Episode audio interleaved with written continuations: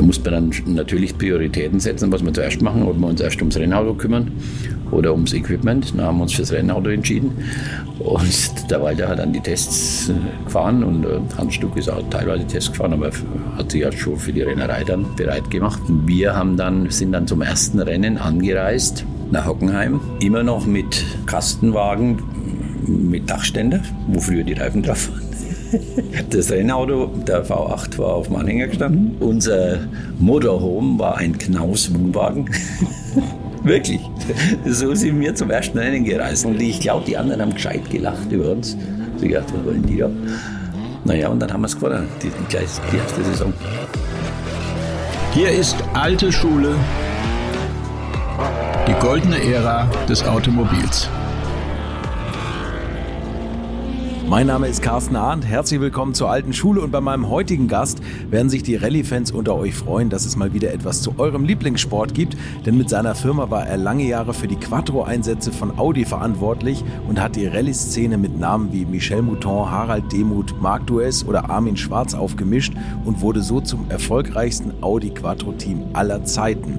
Vorher konnte er mit Walter Röhrl und Christian Geisdörfer auch nochmal zeigen, dass ein Porsche in der Rallye-Szene auch nicht ganz ungeeignet ist mit einem 924 GTS. Und weil das bei Audi so gut lief, durfte er dann auch noch in der DTM mitmischen, wo er mit seinem Team einen gewissen Striezel Stuck im Premierenjahr zum Meister machte. Und am Ende des Tages, und das werden einige von euch vielleicht noch gar nicht wissen, hat er sich auch noch in ein Formel-1-Team eingekauft, was eher zum dunklen Kapitel eines aufregenden Managerlebens im Motorsport gehört. Weitere Erinnerungen über die Ausflüge zu Ford oder den Rallye-Einsatz des exotischen MG Metro hört ihr heute. Und jetzt wünsche ich euch viel Spaß mit meinem Gast Konrad Schmidt. Also ich habe ganz, ganz normal als Amateur angefangen, ne? also im Motorsportclub, halt ähm, mit wechselnden Fahrern, Beifahrern, wie man das halt in so einem Club so macht. Und ähm, das hing dann immer hauptsächlich davon ab, wer gerade Geld hatte und wer keins. Ne? der, der Geld hatte, der war dann der Fahrer und weil er das Auto ja, der andere war der Beifahrer. Und der andere war dann der Beifahrer. Und so haben, haben wir da halt beides ein bisschen gelernt. Mit ja. was für einem Wagen sind Sie gefahren? Ich habe angefangen mit einem Auto Bianchi A112. Ah, okay. War, was halt okay. ein billig, billiges Auto war. Ja. Und dann kam ein 128er Fiat und dann kam schon Opel Kadett damals, 1,9 Kadett, Rallye Kadett. Und dann kam der aus Gruna. Und dann kam der Kontakt zu VW zustande. Mhm. Und damals war der Reinhard Rode der, der Teamchef bei, bei VW. Und der hat mich dann als Beifahrer wohlgemerkt ins Team geholt. Und so kam ich dann zu VW. Ah, okay. Ja, ja. Aber Sie haben parallel ja auch die technische Seite noch bedient. Also Sie haben die Autos ja, selber aufgebaut? Da war ich aber, also das, als Amateur natürlich haben wir selber geschraubt. Mhm. Natürlich mit Kollegen aus dem Verein. Aber, aber äh, wie ich dann zu VW kam, war ich eigentlich ein ganz normaler, ich nenne es mal in Anführungszeichen, Profi-Beifahrer. Okay, also aber, tatsächlich mit festem Gehalt? Naja, das war damals, äh, war, wie sagt man da, äh, heute enden die Jungs fürchterlich lachen. Zu viel zum Sterben, zu wenig zum Leben. ja, also, also im Leben hat es nicht gereicht. Okay. Das war halt so, man war erst einmal froh, wenn man von der Amateurseite kam, dass man nichts mehr bezahlen musste. Ja, das genau. war ja mal, das, stimmt, ja. das Auto gab es umsonst, ja. Benzin gab es umsonst, Reifen gab es umsonst. Und dann waren wir in dem Auto drin gesessen und hat noch kleine Aufwandentschädigung. Mhm. Spesen hat es auch noch gegeben. Also das, besser kann ja, konnten wir es damals gar nicht erwischen. Ja, also das, das richtige Geldverdienen im, im Rallye-Sport ging, glaube ich, erst mit dem Walter Röhrl los. Ja, der hat so ein bisschen ja, diese Profiliga in Deutschland gebracht. Äh, ne? Dann die Preise weil er es halt auch gut konnte oder immer noch kann. Der hat dann die Preise halt entsprechend hochgeschraubt. Ja. ich glaube auch der Christian Geistorfer war da auch nicht schlecht, ne? Der, ja, der, der kann das glaube ich auch gut. Hat auch gut verhandelt, ja. ja, ja. Haben sie ja, zwei gesucht und gefunden. Und Sie, wovon haben Sie dann parallel gelebt? Also haben Sie noch? Ja, ich habe ja Ingenieur gelernt und, mhm. und hab, war ganz, ganz normaler angestellter Ingenieur und, und das habe Gehalt bezogen, ganz normal. Aber noch nicht und, automäßig, oder? Nein, überhaupt nicht. Also, also äh, ganz andere Sachen und, und äh, Erst als dann der Kontakt mit VW zustande kam, da kam ja dann ungefähr zeitgleich der Golf GTI auf den Markt. Mhm. Und äh, soweit ich weiß, damals hat das VW Marketing äh, den GTI mit 5000 Einheiten prognostiziert gehabt, mhm. weltweit mhm. über die ganze Laufzeit. Die waren dann, glaube ich, nach zehn Minuten verkauft oder irgendwie so. Und, und dann hat es natürlich einen derartigen Boom äh, äh, mit dem Auto gegeben, dass VW Motorsport händeringend jemand gesucht hat, der da halt ein bisschen äh, mithilft und, und ein bisschen auf der Tuner-Seite mithilft. Und mhm. es war dann halt zufällig ich, da war dann äh, ich der Nächste und äh, dann hat der Reinhard Runde mich gefragt, und dann haben wir selbstständig gemacht und dann ging das los. Ja. Ach, tatsächlich? Also, ja, ja. Sie hatten nicht zuerst die Werkstatt, sondern nein, VW nein, hat Sie quasi dahin gedrängt. Äh, naja, also, also, war schon eine, große Chance auch. Ja, ja also, klar, natürlich. Sagen. Wenn so ein Werk hinter sich da hat. lässt man sich ja nicht zweimal fragen. Ne? Also das, das war schon... Und hat auch gut geklappt. Also es war, war alles genauso, wie man sich das wünscht. Also mit einer ganz, ganz schnellen, steilen Expansionskurve und, und, und äh, wir haben in einer kleinen Werkstatt angefangen mit drei Mann und, und nach also zwei Jahren, wo wir 20 Mann. Also so. Okay, wow. Ja, ja, also es war schon, war schon steil und schnell, aber, aber ähm, haben wir was gelernt dabei. Ja. Und wo haben Sie angefangen? Also in Nürnberg? In Nürnberg, also Innenstadt ist falsch, aber im Stadtgebiet Nürnberg. Mhm. In der Nähe vom Großmarkt. Mhm, okay, die ja. Insider werden das die Insider wissen Und, und äh, das ist aber natürlich innerhalb vom, von einem Jahr schon viel zu klein gewesen. Mhm. Und dann sind wir in so einem Industriepark im, im Norden von Nürnberg, auch immer noch Stadtgebiet Nürnberg. Und da waren wir bis 1987. Und dann haben wir den neuen Betrieb hier in Gallutzburg gebaut, den dann, also sowohl Motorsport auf der einen Seite als auch VW-Händlerbetrieb auf der anderen Seite. Okay. Also und, und wollten wir halt so ein zweites Standbein haben und hat sicher auch Sinn gemacht. Damals haben wir ja für einen Konzern fast ausschließlich gearbeitet. Mhm. Und wenn man so einen Händlervertrag hat, ist man halt äh, viel näher am Konzern dran und ist auch mehr eingebunden und, mhm. und äh, hat auch einen anderen Stellenwert, wie wenn man so ein freier Tuner ist. Ja, also das war okay, damals ganz gut. Ja. Ja. Beeindruckend. Und das erste Auto war dann der Golf GTI und den haben Sie so für Rallye-Einsätze vorbereitet oder äh, als Werkstuner? Ja, das, da muss ich dazu sagen, das, es gab ja vorher schon den 75 äh, PS Golf, den äh, ersten, wie an der Kaisen GL, GL oder so. Ja, ja, genau. Und äh, mit dem sind wir ja Rallye gefahren. Also ich bin mit Freddy Kotulinski zusammen im Auto gesessen. Okay. Und äh, das zweite Team war, glaube ich, äh, Client Hensch, also Jochi Client und, und Andy Hensch. Ja. Und wir sind da meistens mit zwei Autos äh, angetreten bei diesen deutschen, damals deutschen Meisterschaftsläufen. Mhm. Und aus diesem 75 PS Golf, der ja technisch nicht weit weg war vom GTI, mhm. das war ja eigentlich nur die stärkere Motorisierung und ein bisschen Verstärkungen hier und da.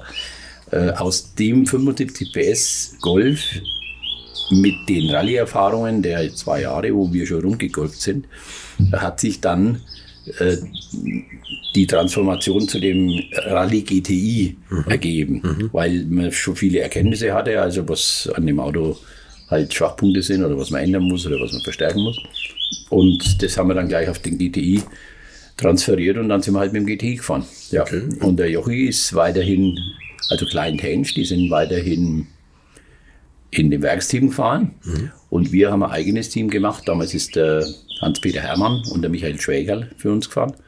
Und die haben die ganze Meisterschaft äh, bestritten dann. Und, und wir haben dann auch noch Privatfahrerbetreuung gemacht, fällt mir gerade ein. Äh, da gab es ja unheimlich viele GTI-Privatfahrer dann. Und äh, da hat uns VW so ein bisschen Budget gegeben. Und dann sind wir immer mit einem großen Ersatzteillager an die, an die Rallye-Strecke gefahren und dann konnten die Jungs bei uns Teile ausfassen und, und wir haben natürlich ein bisschen geholfen beim Schrauben und wie, wie das halt so das war das so, so quasi Werkservice für die Privatiers. Ah, okay, okay. Ja. Und haben Sie, also und das Team, was Sie eingesetzt haben, da haben Sie Sponsoren gesucht und das war tatsächlich. Ja, das war eigentlich schon ein sponsorfinanziertes Ding. Also von VW haben wir ein bisschen Geld gekriegt, aber mhm. das hätte sicher nicht ausgereicht. Aber das waren eigentlich mehr so lokale Sponsoren hier aus der Gegend. Spielzeug und solche also Nürnberg ist jetzt so ein bisschen Spielzeugstadt ja, gewesen. Da gab es auch die ja, Spielwarenmesse. Ne? Ja, ja, ja. Okay. War das da schon die Schmidt Motorsport oder hieß das? Das so? hat am Anfang geheißen Schmidt Fahrzeugtechnik. Und äh, wir haben dann, ich meine, so 1980 haben wir umfirmiert auf Schmidt Motorsport GmbH. Mhm. Und äh, 1990 haben wir dann eine kleine AG draus gemacht sogar. Ja, ja. Okay. Das war so der Werdegang. Ja, okay. Ja. So, aber dazwischen lag ja noch ein bisschen was. Ja, da kann war man noch. nicht. 80 kam dann ja irgendwann sogar Porsche auf sie zu mit einem Auto, was jetzt gerade wieder ganz berühmt ist. Ne? Ja, das, äh, der, die Porsche-Leute kamen nicht auf uns zu, muss ich, muss ich äh, gestehen, sondern das war schon unser, wir haben schon ein bisschen reingebohrt. Und zwar äh, ist es so gewesen, der Walter war ja, also Walter Röhrl, war ja 1980 Weltmeister auf dem Fiat. Und hat nach dieser Weltmeisterschaft einen Vertrag bei Mercedes unterschrieben. Genau. Und äh, Mercedes wollte eigentlich groß in den Rallye-Sport einsteigen, hat sich aber dann anders überlegt und dann hat den Rallye-Sport eingestellt. Jetzt haben sie aber den Weltmeister unter Vertrag gehabt. Jetzt hat aber der Weltmeister kein Auto gehabt. Und da wir ja gut befreundet sind, haben wir gesagt, äh, was machen wir jetzt? Und dann kam uns die Idee, äh, wir könnten einmal bei Porsche anfragen, ob die uns nicht ein Auto geben. Dass der Walter ein Jahr lang halt fahren kann. Also, wir, Sie kannten Walter schon vorher. ja, ja, ja, okay. so, so, wir haben ungefähr zur gleichen Zeit das Rallyefahren angefangen. Ja, ja, ungefähr. Also er, glaube ich, ein, zwei Jahre früher. Aber wir kannten uns einfach, ja, sind ja nicht weit auseinander. Ja, ja. Und dann haben wir bei Porsche angefragt, was die von der Idee halten. Und die waren begeistert. Sie haben gesagt, ja, das machen wir. Und da kam dazu, dass äh, Porsche auch den 924er ein bisschen pushen wollte, weil der 911er ist gelaufen, klar, wissen wir ja alle. Aber der 924, der war so ein bisschen äh, das Stiefkind. Und der 924 GTS, der das Sondermodell war, der war dann genau richtig, um diesen Rallye-Einsatz zu machen. Und so sind wir zu dem Auto gekommen. Und da konnten Sie noch viele GTI-Teile, Lenkschockhebel und so weiter verwenden. Eigentlich. Ja, Da- aber viel VW. Das, das ist ja viel VW drin. Ne? Ja, ja. Nee, und den haben Sie aber komplett vorbereitet, den Wagen, oder? oder Na, mit das war auch so eine schöne Kooperation. Da, war- da gab es in, damals war ja der, der Roland Kussmauer und der Jürgen Barth noch in Amt und Würden. Und die haben in Weisach dafür gearbeitet und haben das Auto da aufgebaut im Prinzip, weil da ja alles war, Teile, Know-how und so weiter. Musste ja schnell gehen alles. Und äh, die haben uns dann das Auto gegeben und wir haben dann den Einsatz gemacht. Ah, okay. Und so haben wir halt über die Einsätze haben wir dann das Auto ein bisschen näher kennengelernt und, und naja, am Schluss haben wir es dann schon ganz gut hingebracht. Also wir sind, glaube ich, bloß einmal ausgefallen mit, der, mit dem ganz neuen Auto. Das war schon relativ gut damals. Ja, und vor allem als, als Rallye-Auto nie erprobt worden, ne? Ja, ja, 24. ja. Also das ist tatsächlich ein Sportwagen, der da über Schotterpisten Naja, aber das sieht man wieder, dass die Porsche-Leute schon ganz, auch in Weißacher ganz gute Arbeit machen. Die, da sind auch die Serienautos schon gut. Ja, ja, und das haben wir auch beim 959 gesehen. Ne? Ja, Den Gruppe ja, B ja. Supersportwagen, der dann Einwandfrei. Dakar gewinnt. Ne? Ja, ja. Ja. Aber ich glaube, sie waren auch nicht schlecht als Einsatztruppe. Ja, ja, also wir haben es schon ganz gut gemacht, auch glaube ich. Wie war das mit Walter Röll dann auf einmal so zusammenzuarbeiten mit ihm als Fahrer? Also, Ja, gut. Also der, der Walter ist ja, ist ja, wie sagt man das, ähm, eigentlich schon ein gemütlicher Mensch. Also der, der ist ja nicht böse. Der, der, Ja, das stimmt. Nein, der, der mit, und dadurch, dass wir uns auch gut kannten und ist ja ungefähr die gleiche Mentalität hier in dem Lebensraum. Ja. Also das war ganz einfach. Das war, war gut. Ein bayerisches Team. Ja, ja, ja. So, und nach dem erfolgreichen Jahr mit, mit Porsche kam dann tatsächlich, wie ging es dann weiter bei Ihnen? Naja, wir haben, ich muss dazu sagen, wir hatten ja parallel äh, schon äh, dieses VW-Geschäft, also Gold GDI, ist ja immer weitergelaufen. Und ähm, ich glaube 1978 ist der Reinhard Rode von Hannover, also VW Motorsport, gewechselt zu Audi. Okay. Und der sollte bei Audi dieses Rallye-Team aufbauen.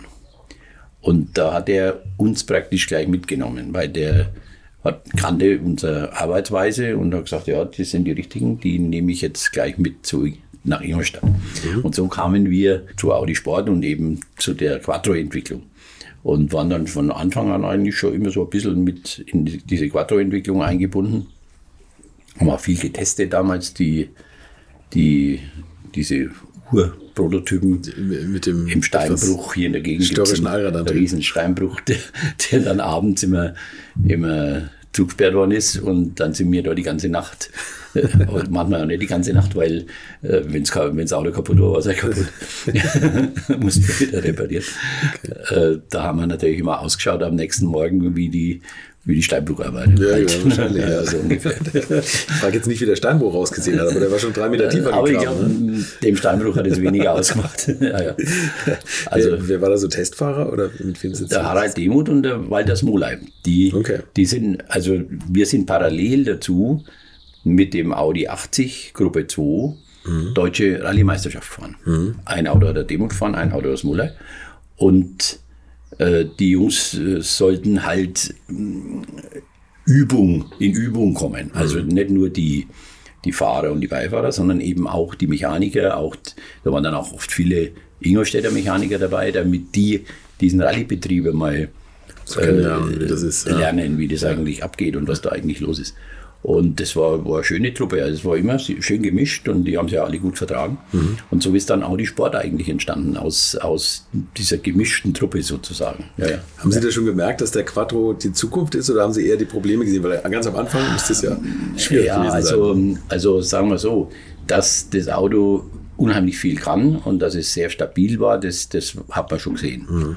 Aber das Auto war auch sehr komplex, weil man muss dazu sagen, die ganzen Rallye-Autos, die wir vorher hatten, ob es jetzt Heckantrieb oder Frontantrieb war, die sind ja im Vergleich zum, zum Vierradauto nichts, äh, gar nichts. Ja. Technisch keine wirklich äh, großen Herausforderungen. Und äh, vor allem im, im, im Service, wenn, wenn so ein Auto aus einer Sonderprüfung kommt und es ist wirklich was kaputt und das ist ja oft der Fall, das dann reparieren zu müssen vor Ort in der kurzen Zeit mhm. bei so einem komplizierten Auto. Mhm. Da war eigentlich die Hauptproblematik äh, beim Quattro. Mhm. Und am Anfang haben wir ja äh, Getriebewechsel war eigentlich fast undenkbar. Äh, es ging dann aber irgendwann, ja, mhm. hat man dann irgendwann geschafft. Äh, Turbowechsel war Auch fast undenkbar. Also einmal wegen, wegen der Zugänglichkeit. Zweitens haben wir natürlich auch weil es heiß war. Ja. Und äh, so gab es halt viele so, so Problemfelder. Wenn dieses Teil äh, gestorben ist, dann war das gleichbedeutend mit einem Ausfall. Mhm. Und äh, das willst du beim Rallye-Auto nicht haben. Nee. Und, da, und, da, haben wir natürlich unheimlich viel daran gearbeitet, dass man äh, das Auto so baut, dass man auch diese Komponenten relativ schnell wechseln kann. Und das ging dann über die Zeit, ging das dann eigentlich ganz gut. Das hat man dann schon hingebracht. Da konnte man dann auch mal ein Quattro-Getriebe in zehn Minuten wechseln. Das ist, glaube ich, der okay. Weltrekord. Ja, das hätte ich, jetzt gar nicht, hätte jetzt gar nicht gedacht, dass es so schnell ging. Und äh, haben Sie das Getriebe daraufhin entwickelt oder haben Sie das so auf, bei Audi so lange geboren, das, bis das, Sie das hat sich, haben? Das hat sich einfach wie evolutioniert. Also okay. jeder hat einmal irgendwo ein Problem gehabt und dann sucht man natürlich nach der Lösung für das Problem. Und mhm. dann sagt man das den anderen natürlich auch und sagt, ja, wir haben das Problem gehabt und äh, wir haben aber die und die Idee. Mhm. Und damals war die Zusammenarbeit mit Audi Sport wirklich sehr, sehr gut und, und äh, auch sehr vertrauensvoll. Und jeder hat dem anderen gesagt, was los ist. Mhm. Und so ging das eigentlich, ja. In ja. der Zeit war es toll. Sie ja. natürlich einen ganz berühmten ja. Protégé, nämlich Ferdinand Piech, ne? der, der das Sportprojekt ziemlich vorangetrieben hat, glaube ich. Der ne? war da, glaube ich, schon ein Antreiber, ja. ja. ja. Und der, ich glaube, der hat ja auch diese Vision gehabt, dass man aus der Marke Audi wirklich was Vorsprung richtiges Großes machen muss. Ja. Und, und da war das sicher der Grundstein, diese, dieses Quattro-Rallye-Projekt. Äh, hm. ja, ja. Und das sind natürlich immer noch, also ich glaube, wer, wer an Rallye-Gruppe B denkt, der denkt irgendwie nachher an die, an die Quattros, über die wir nachher auch noch reden. Da, ja, das, das, war schon der. Die beeindruckendsten Autos. Der, der Quattro war schon, glaube ich, der, die Geburt der Gruppe B, wenn man ja. so will. Ja, ja, ja, doch. Wahnsinn. Eine ja, also das war, das war dann äh, 1981. Ach so, so kamen wir jetzt drauf. Äh, wir haben also 81 nicht nur das Auto von Walter Röhrl gemacht, den, mhm. den Porsche, sondern wir hatten auch ein Audi-Projekt im Haus. Mhm. Und da sind wir damals mit einem Audi 4000, glaube ich. Das war ein Audi 80 mit Fünfzylindermotor. Okay. Hat es für Amerika irgendwo Ausführung gegeben. Und mit dem Auto sind wir Deutsche Rallye-Meisterschaft gefahren. Ja, parallel. parallel. Aber, aber ja. noch mit Frontantrieb. Oder? Noch mit, noch mit Frontantrieb, ja. ja, ja, ja. Auch wieder, um nicht aus der Übung zu kommen. Ja. Mhm. Und dann kam aber dieses Porsche-Projekt. Und da hat es dann so ein bisschen Reibung gegeben mit Audi, weil äh, das Porsche-Projekt ja nicht eigentlich auf unserem Programm stand. Mhm. Wir haben das halt einfach gemacht. Und es hat sich aber dann wieder gelegt. Äh, aber es war, war ja am Anfang ein bisschen, äh, da, hat glaube ich die große Politik ein bisschen äh, gespielt, aber das weiß ich nicht so genau, was da wirklich war. Nee, aber natürlich haben sie gleich den größten Namen auch gehabt mit Walter Röhrl. Ne? So, also das, da, da kann ich schon verstehen, dass Audi vielleicht sagt, jetzt klaut der uns die Show. Ein bisschen, ne? ein bisschen schon, ja, ja, war schon so, ne? war schon so, ja, ja. Aber Sie konnten Walter da noch nicht zum, auf das Quattro-Projekt überreden. Ne? Das naja, ich glaube, da war, da war ich äh, nicht die richtige Person dazu. Das hat, der Walter hat da schon äh, die Ansprache vom Herrn Piech gebraucht, damit er das dann wirklich macht. Also ich glaube, äh, das, äh, da war er ja schon Weltmeister und ja, ich meine, ja. äh, da können wir nicht mehr viel bewegen dann. ich, ich hätte jetzt gedacht, dass sie so als bayerisches Team, dass er dann sagt, ach, das ist so nett. Na, das, da, schon andere Sachen auch mit der Rolle gespielt. Die sie nicht, nicht beeinflusst haben. Wie kam es dann zu dem, zu dem großen Quattro? Naja, die, die Audianer, also sprich das Werksteam, hat ja angefangen 1900 81 in der Weltmeisterschaft. Mhm. Die sind 80 schon ein bisschen so als Vorauswagen gefahren mit dem Quattro. Genau. Algarve Rallye, Portugal und ein paar so andere. Und äh, sind dann bei der Monte 81 offiziell eingestiegen. Mhm. Und ich kann das auch verstehen, sie wollten, wir wollten natürlich auch so ein Auto haben. Aber die haben gesagt, wir sind ja mit der Entwicklung noch gar nicht, äh, noch nicht einmal bei 50 Prozent. Äh, wir können ja nicht das Ding aus der Hand geben, wir müssen das selber machen. Okay. Und dann sind wir eben mit diesem Audi 4000 da angetreten, ja, 19, 1981. Die sind parallel Weltmeisterschaft gefahren, haben sich aber schon immer natürlich von uns die Leute ausgeliehen zu den WM-Läufen, äh, weil das ja eine Truppe war, die. die also die geschraubt haben am Auto. Ja, ja, die, die ja, also okay. sprich die Mechanikertruppe ja. und Car Chief und so weiter. Und äh, dadurch haben wir wiederum, wiederum gelernt von den Ingolstädtern, was da alles kaputt geht und was man mhm. da vielleicht anders machen kann. Also es war schon eigentlich im Nachhinein gesehen die richtige Entscheidung, sich erst einmal auf die WM zu konzentrieren, das mal zu machen. Mhm. Und ist ja auch viel Lehrgeld bezahlt worden in, in den ersten Jahren. Ja. Und da hat man natürlich daraus gelernt, aus den, aus den Fehlern. Und, und ja, und so davon haben wir wieder profitiert dann halt 82, als wir mit dem Harald Demuth angefangen haben in Deutschland. Mhm. Und da ist unser Auto schon dann schon ein bisschen flüssiger, flüssiger gelaufen. War schon gut. Ja. Und Harald Demuth, der hat in dem Jahr. Also die deutsche Meisterschaft hat er gewonnen. Ja. 82. Der Harald hat die, glaube ich, zweimal gewonnen. 82 und 84. Mhm. Und der Armin Schwarz hat auch zweimal gewonnen. 87 und 88, meine ich. Ja. Also so, so wurde dann unser, unser Geschäft ein bisschen Audi-lastiger. Mhm. Also vorher war es schwer VW-lastig und dann ist es ein bisschen Audi-lastiger geworden und ist dann sogar mehr und mehr Audi-lastig geworden, weil wir immer mehr Quattro-Einsätze natürlich gemacht haben. Mhm. Und das Ganze ging dann bis 85, meine ich. Weil wir haben dann 85 uns mit, mit Austin Rover zusammengetan und haben diesen Austin Rover Metro eingesetzt. 86. Wie kam es zu dem Wechsel? Ja, da hat es mit, ähm, mit Audi Sport so ein bisschen Reibung gegeben und, mhm. und äh, das ist ja dann oft so, der Freund des Vorgängers ist dann automatisch der Feind des Nachfolgers. Okay. Ja, und da ja. hat dann wieder der Sportchef gewechselt und dann äh, waren wir anscheinend zu zu privilegiert oder zu. Ja, okay. Äh, Walter Treser war vorher der Sportchef. Äh, ja, Treser war, okay. Und, und Reinhard Rohle war sehr okay. Ja. Äh, aber dann kam der Roland Gumpert hm. und da hat sie irgendwie auch angezogen in diese Zusammenarbeit. Warum, weiß ich bis heute nicht, aber okay. das hat irgendwie nicht so geklappt. Und dann haben wir halt auf einmal kein Budget mehr gehabt in 1984. Und dann äh, ist das für so eine kleine Firma natürlich nicht schön. Hm. Und dann strampelt man halt und, und versucht andere Sachen auf die Beine zu stellen. Und das haben wir dann auch geschafft. Und so kam dann halt aus den Rober. Ja. Aus dem Rover. Ja. Gab es da mehrere Marken zur Auswahl, äh, an denen Sie gearbeitet haben? Oder hm, haben wir gar nicht probiert, weil die aus den Rover-Geschichte, die hat sich fast automatisch ergeben. Wir hatten in Belgien auch einen, einen Quattro eingesetzt in der belgischen Meisterschaft und bei ein paar Europaläufen äh, mit dem Marc Douet.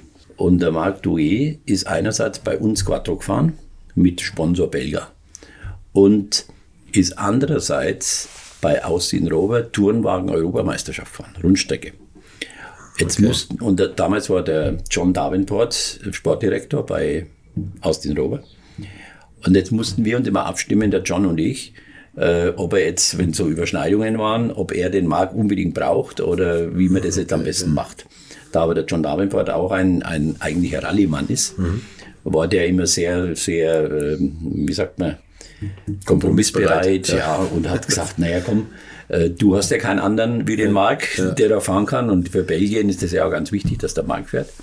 Aber ich habe ja in der Tourenwagen-Europameisterschaft drei andere noch, die können, dann lasse ich halt den Sitz vom Marc, äh, besetze ich halt mit einem anderen und da ist dann nochmal der Toni Pond, auch ein Rallyefahrer eigentlich, der ist dann nochmal in der Tourenwagen-Europameisterschaft gefahren, halt, weil der Marc hat Zeit gehabt und solche Sachen.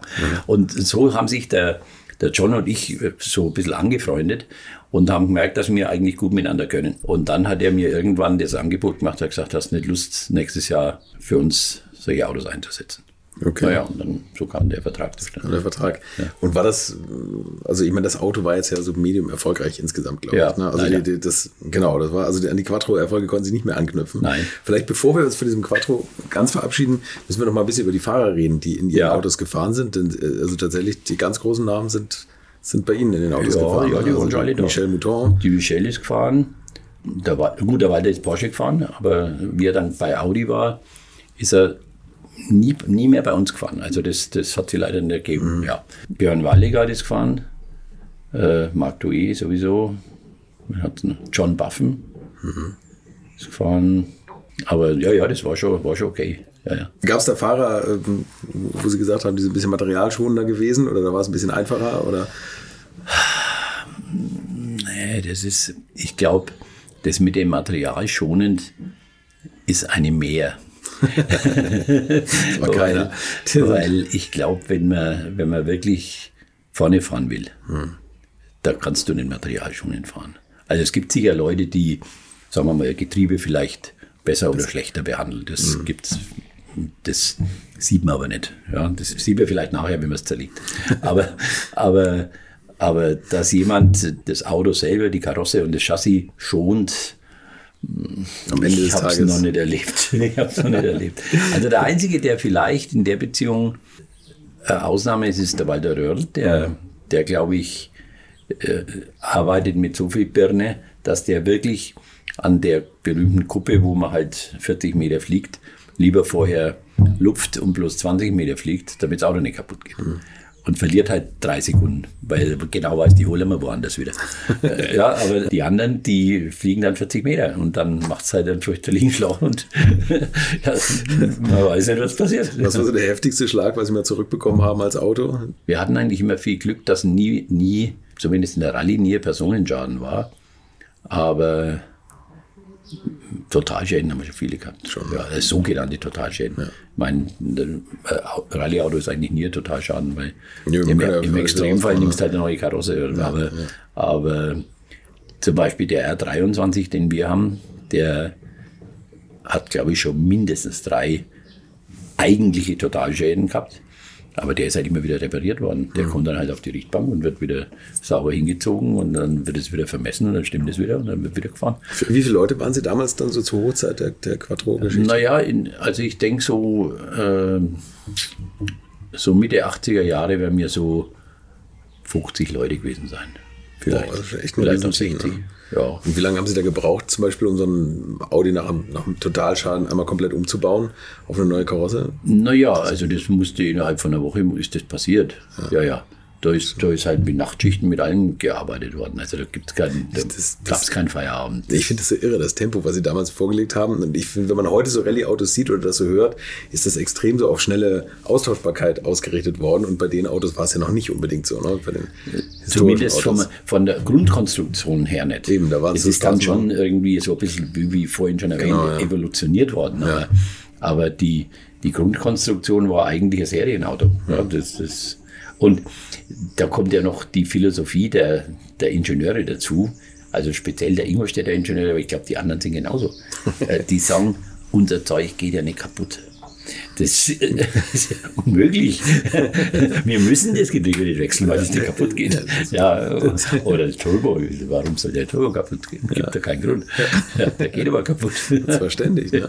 Ja, ja, ja. Ganz interessant. Ähm, so genau, und dann kam die, die Metrozeit. Wo hängt da eine? Hier hängt doch einer. Ah, da, da, da, hängt ja, einer. Genau. Da hängt einer. Ja, das war, äh, ging los im Herbst 85, haben wir die Autos bekommen. Also die sind ja, sind ja 200 Stück gebaut worden in, mhm. in ich weiß nicht, wie das Werk heißt, aber egal. Ja. Und da standen die 200 Dinger am Hof. Und dann haben sie uns sechs Stück aufgeladen und haben uns sechs Stück hingestellt. Die, haben Sie die gekauft? Sechs nein, nein, nein, nein, das waren die also die Werksautos. Das war Bestandteil vom Vertrag, dass, okay, dass wir die Teile und die, und die Autos äh, kriegen. Okay. Ja. Und naja, dann kamen die sechs Autos und dann haben wir die halt umgebaut in, also drei für Eklund, drei für Mark Douillet. Mhm. Eklund ist mit der Clarion-Lackierung, also weißes Auto mit schwarz-orange, glaube ich, gefahren. Und der Mark ist mit der Belga-Lackierung gefahren. Und je drei und drei.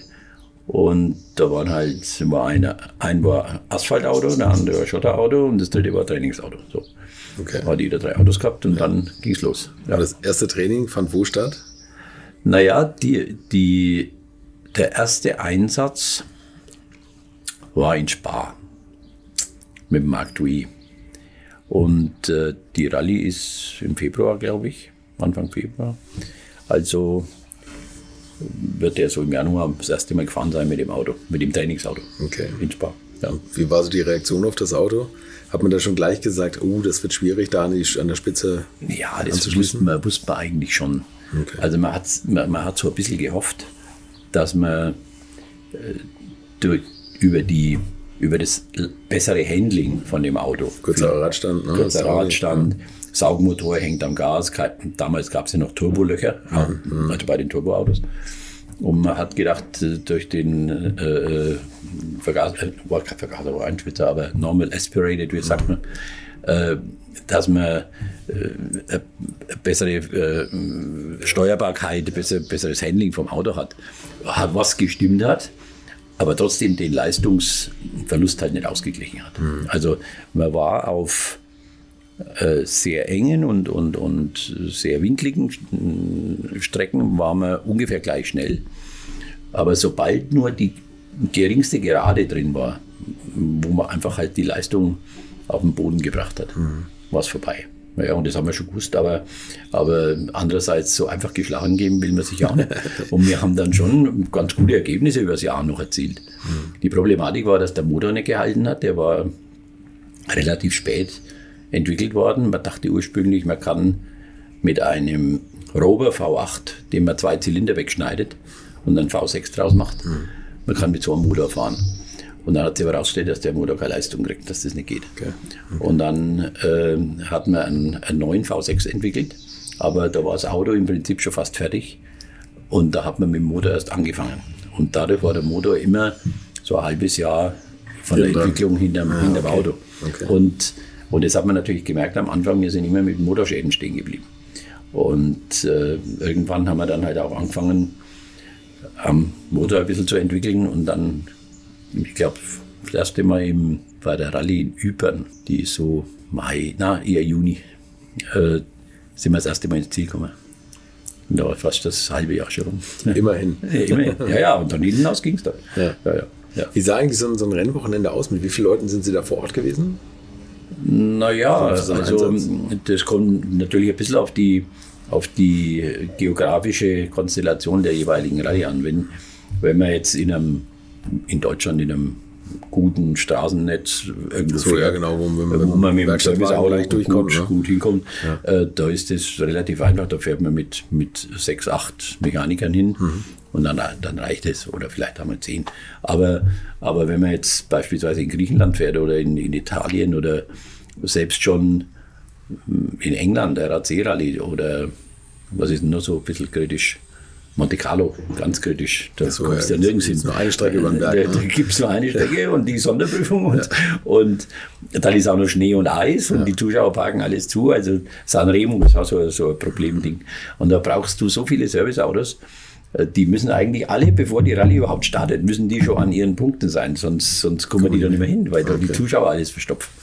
Und darum ist es eben sehr verschieden. Und wir haben auch Rallyes gehabt, da waren wir mit mit 50 Leuten dort. Ja, also das, ja, ja, ja. günstiger Einsatz. Ja, ja, naja.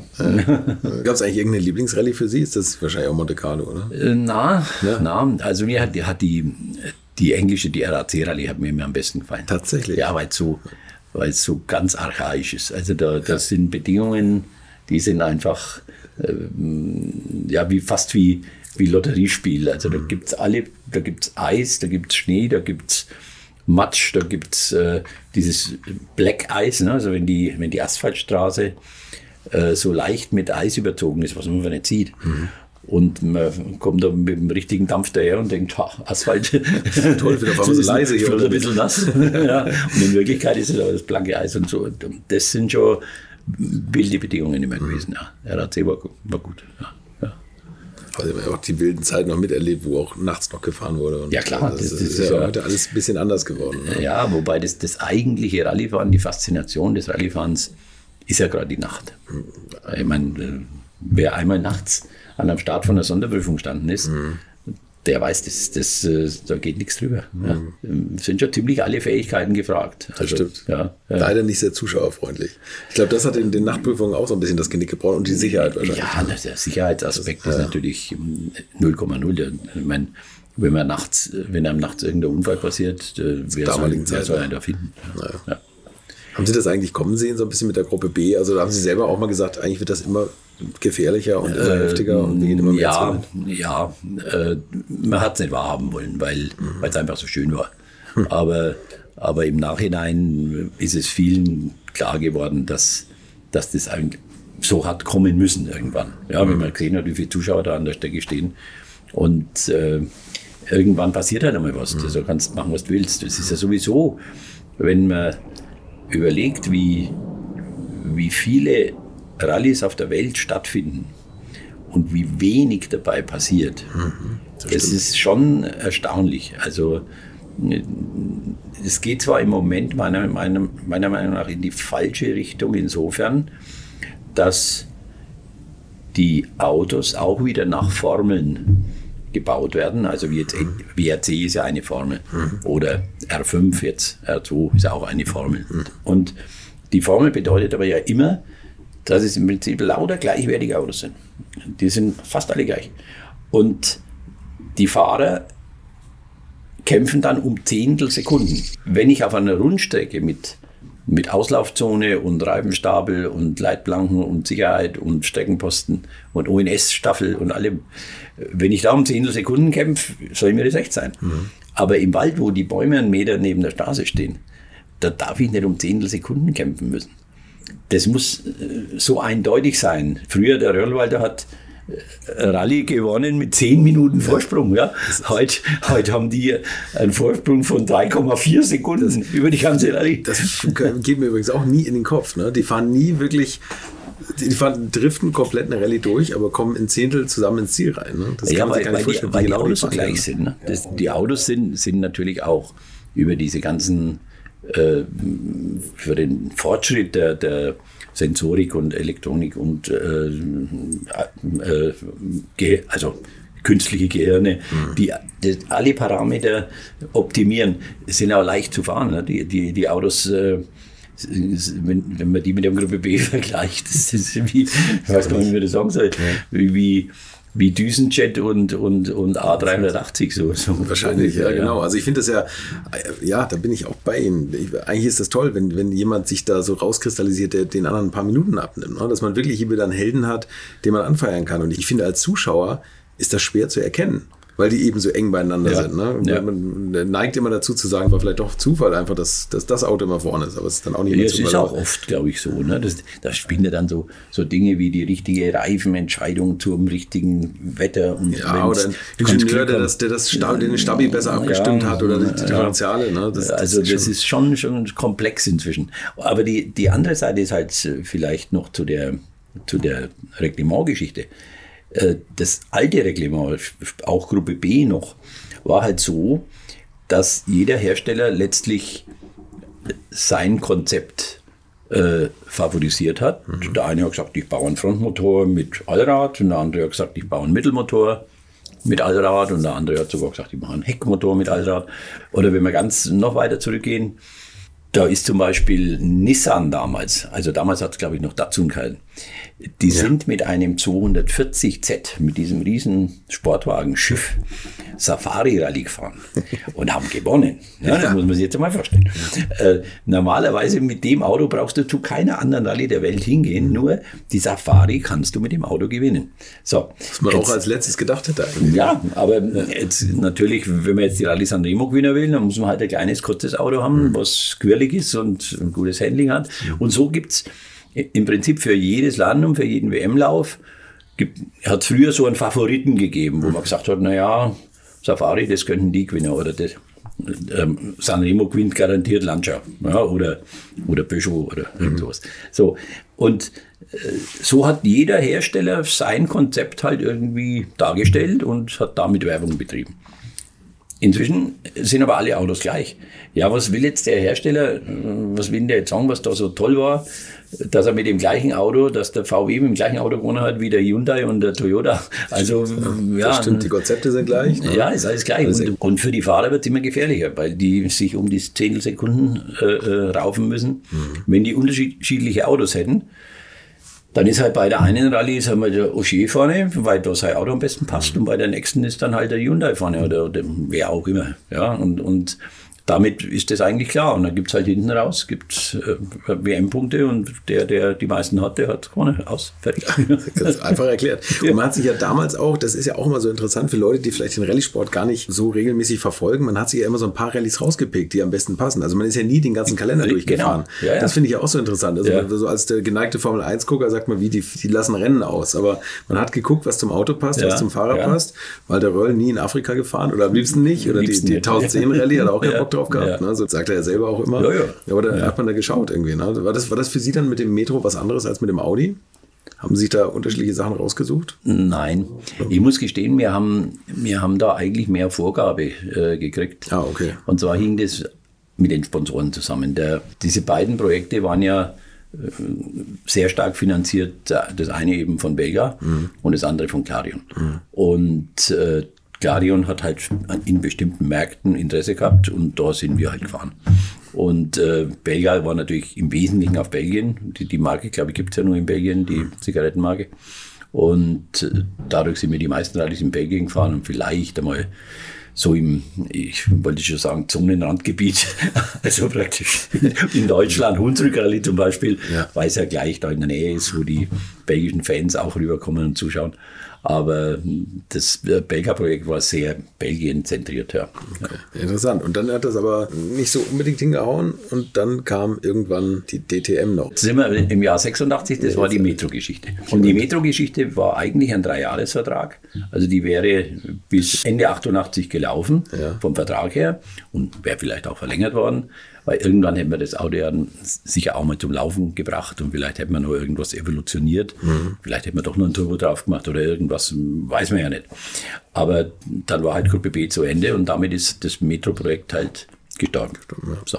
Naja, da haben die, dann haben die aus den Rover den Vertrag ausbezahlt, mehr oder weniger. Und von dem Geld haben wir dann den Betrieb in in Karlsburg gebaut. So ist also es gelaufen. So ungefähr also von daher war Metro natürlich doch wieder perfekt ja, ne? den Betrieb aufgebaut. ja. Mussten Sie sich von, von Leuten trennen oder konnten Sie die alle übernehmen? Nö, da haben wir uns nicht trennen müssen. Nein, nein. Haben wir, wir haben ja dann, äh, da hat dann wieder mal die Führung in Ingolstadt gewechselt. Der Feind des Vorgängers ist der Freund des Nachfolgers. der Kumpert war weg. Der, war der Kumpert weg, dann kam der Herbert Kreiner. Und der Herbert Kreiner hat es ja im Tandem mit dem Hans Nobak gemacht. Mhm. Und äh, der Hans Noack und ich, wir kannten uns schon ewig natürlich und, und äh, dadurch war ich wieder äh, Spiel. im Spiel, ja, oder wir, sagen wir jetzt als SMS. Und da kam auch dieser Zufall uns zu Hilfe, dass der Armin Schwarz im Jahr 86 für den letzten Lauf zum Mitropa Cup, hat er Ihnen wahrscheinlich erzählt, ne, der der letzte Lauf war die Rallye Bavaria. Mhm. Und er musste, ich weiß nicht ganz genau, Zweiter oder Dritter werden, Minimum, damit er diesen Mitropa Cup gewinnt. Mhm. Und damals hat er ja schon äh, Scheffler, also Ina, als, als Sponsor gehabt. Und hat dann bei uns angefragt, ob er so ein Metro mieten kann. Okay. Und da wussten wir ja schon, dass das Metro-Geschäft sowieso aus ist. Also haben wir gesagt, natürlich kannst du den mieten. Und haben dann so am vergleichsweise ganz, ganz kleinen Obolus den Metro vermietet an Ina oder an Armin, ich weiß nicht genau, eher an Nein, vielleicht an Ina. Egal. Dann ist der Armin gefahren und ist gegen die Michelle Mouton gefahren im Peugeot und war teilweise sogar schneller wie die, wie die Michelle. Und es war natürlich ein Hinschauer. Ja. Und daraufhin hat natürlich dann Audi gesagt, als wir wieder im Boot waren, was ist denn mit dem Schwarz? Und dann haben wir gesagt, dann holen wir den Schwarz. Ja, okay. naja, und dann haben wir den Armin geholt und, und äh, wobei wir schon in Kontakt waren, ja sowieso. Und es hat alles sich gut gefügt und dann sind wir 87 Meisterschaft gefahren. Und dann waren wir zwar keinen einzigen Gesamtsieg mit dem Coupé, da sind wir mit dem Audi Coupé gefahren. Und das war ein bisschen zu schwachbrüstig für einen Gesamtsieg. Mhm. Aber in der Punkteaddition hat es dann halt doch für die, für die Meisterschaft. Und der Wagen hat gehalten. Ja.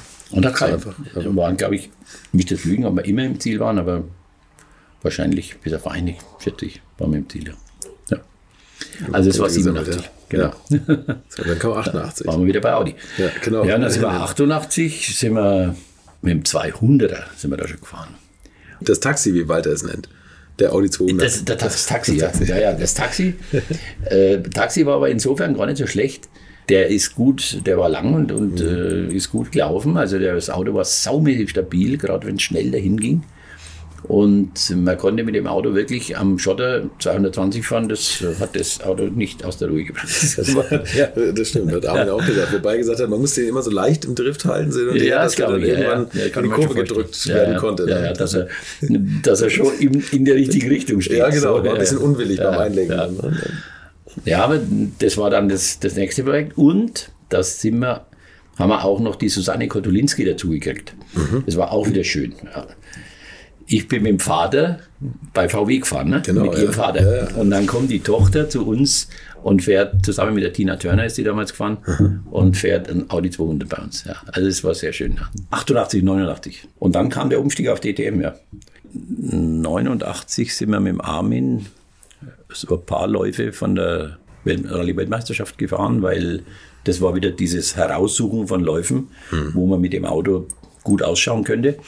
Und äh, da zählt er natürlich Monte Carlo nicht dazu. Mhm. Da sind wir dann, da war Griechenland dabei, da war äh, England, RAC Rallye dabei, da war, ich glaube sogar Sanremo, weil Sanremo ist ja, war damals ja noch viel Schotter in der Toskana, mhm. schnell dahin. Also es wäre für das Auto auch nicht so schlecht gewesen. Afrika? Nee, da war nichts. Afrika hat uns auch nicht hingezogen. Das, okay, das, ja. Da gehe ich mit dem Walter äh, konform. okay. Und, wobei meine Jungs, die, die sind immer gerne nach Afrika gefahren. Die ja. haben ja wenn Audi äh, Safari gefahren ist, dann haben die von uns sich immer Jungs geliehen, also Mechaniker okay. und sind immer gerne mitgefahren. Kreativ und die sind auch gerne mitgeflogen. Ja. Aber mich hat es da nicht so hingezogen. Ne? Aber die 89er Saison, das war so eine, so eine rausgepickte äh, Rallye-Saison im Armin Schwarz, wo wir halt sicher nicht mehr als fünf, sechs Rallyes gefahren sind, aber eben die, die gut gepasst haben oder gepasst hätten. Und dann kamen wir zurück von England. Der Armin war gut. Der war, glaube ich, Vierter oder Fünfter mit dem großen Schiff. Das war ganz gut.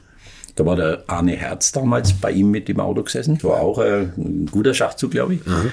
Und dann liegt der Zettel auf meinem Schreibtisch, ich soll dringend den Herrn Greiner anrufen. Und dann habe ich den angerufen und dann hat er gesagt, also ich soll mal nach Ingolstadt, aber wir, wir müssen DTM fahren. Dann habe ich gesagt, das ist jetzt aber nicht Ernst. Ja, wir müssen DTM fahren. Naja, und dann haben wir innerhalb von, naja, so einer Zeit, vier Monate vielleicht, haben wir umgestellt von einem, von einem Rallye-WM-Team auf ein DTM-Team. Das finde ich total interessant übrigens. Wie, ja. wie, wie, ist das? Ich meine, Sie sind vorher noch nie Rundstrecke gefahren. Also ja, wir Team, sind so also, ein bisschen, ja, bisschen, es gab damals äh, in den 70er, Ende 70er Jahren gab es einen Golf-Rundstreckenpokal. Golf GTI Rundstreckenpokal. Mhm. Und da war es praktisch, ähm, naja, wie sagt man das, war fast eine Verpflichtung VW gegenüber, dass man da mit ein, zwei Autos fährt, mhm. damit da ein bisschen Musik drin ist in dem Ganzen. Und da kamen dann die ganzen Tuner von damals, da ist der Abt gefahren, da ist äh, Nothelle gefahren, glaube, es noch Mischschick-Tuning, also ganze Menge, die halt alle mit dem GTI rund gemacht haben. Mhm. Und, und die sind alle gefahren, also mussten wir natürlich auch fahren. Also von so her gesehen wussten wir schon ungefähr, äh, wie das geht. Und man muss ja immer sagen, das Rundstreckenfahren ist ja nicht wirklich schwierig. Nee, Das ist eigentlich ja, aus Rallye-Sicht ist nicht. ja ein ne? Sonderfall des Rallyefans. eigentlich. ja. Und, äh, aber es war natürlich, ist ein Unterschied, ob man jetzt auf dem Niveau von Golf Cup fährt Ja. Oder oder, ob man DTM ne? fährt DTM, ja. für einen Hersteller, der da auch gewinnen will. Mhm. Und von so her war es dann schon eine Herausforderung. Und, und äh, da muss man dann natürlich Prioritäten setzen, was wir zuerst machen, ob wir uns erst ums Rennauto kümmern oder ums Equipment. Da haben wir uns fürs Rennauto entschieden. Und der Walter hat dann die Tests äh, gefahren und äh, Hans Stuck ist auch teilweise Tests gefahren, aber hat sich ja schon für die Rennerei dann bereit gemacht. Und wir haben dann, sind dann zum ersten Rennen angereist nach Hockenheim. Immer noch mit Kastenwagen mit Dachständer, wo früher die Reifen drauf waren. Ach so. Weil fürs Equipment haben wir keine Zeit mehr gehabt. Das tatsächlich. Also, Sie haben das Auto vorbereitet, immer Wir Testfahren gemacht. wir, haben, wir sind wirklich hingefahren mit, ich glaube, zwei so Kastenmengen, vielleicht auch drei. Und äh, das Rennauto, der V8, war auf dem Anhänger gestanden. Offen? Also, Offen wahrscheinlich. äh, unser Motorhome war ein Knaus-Wohnwagen. Wirklich.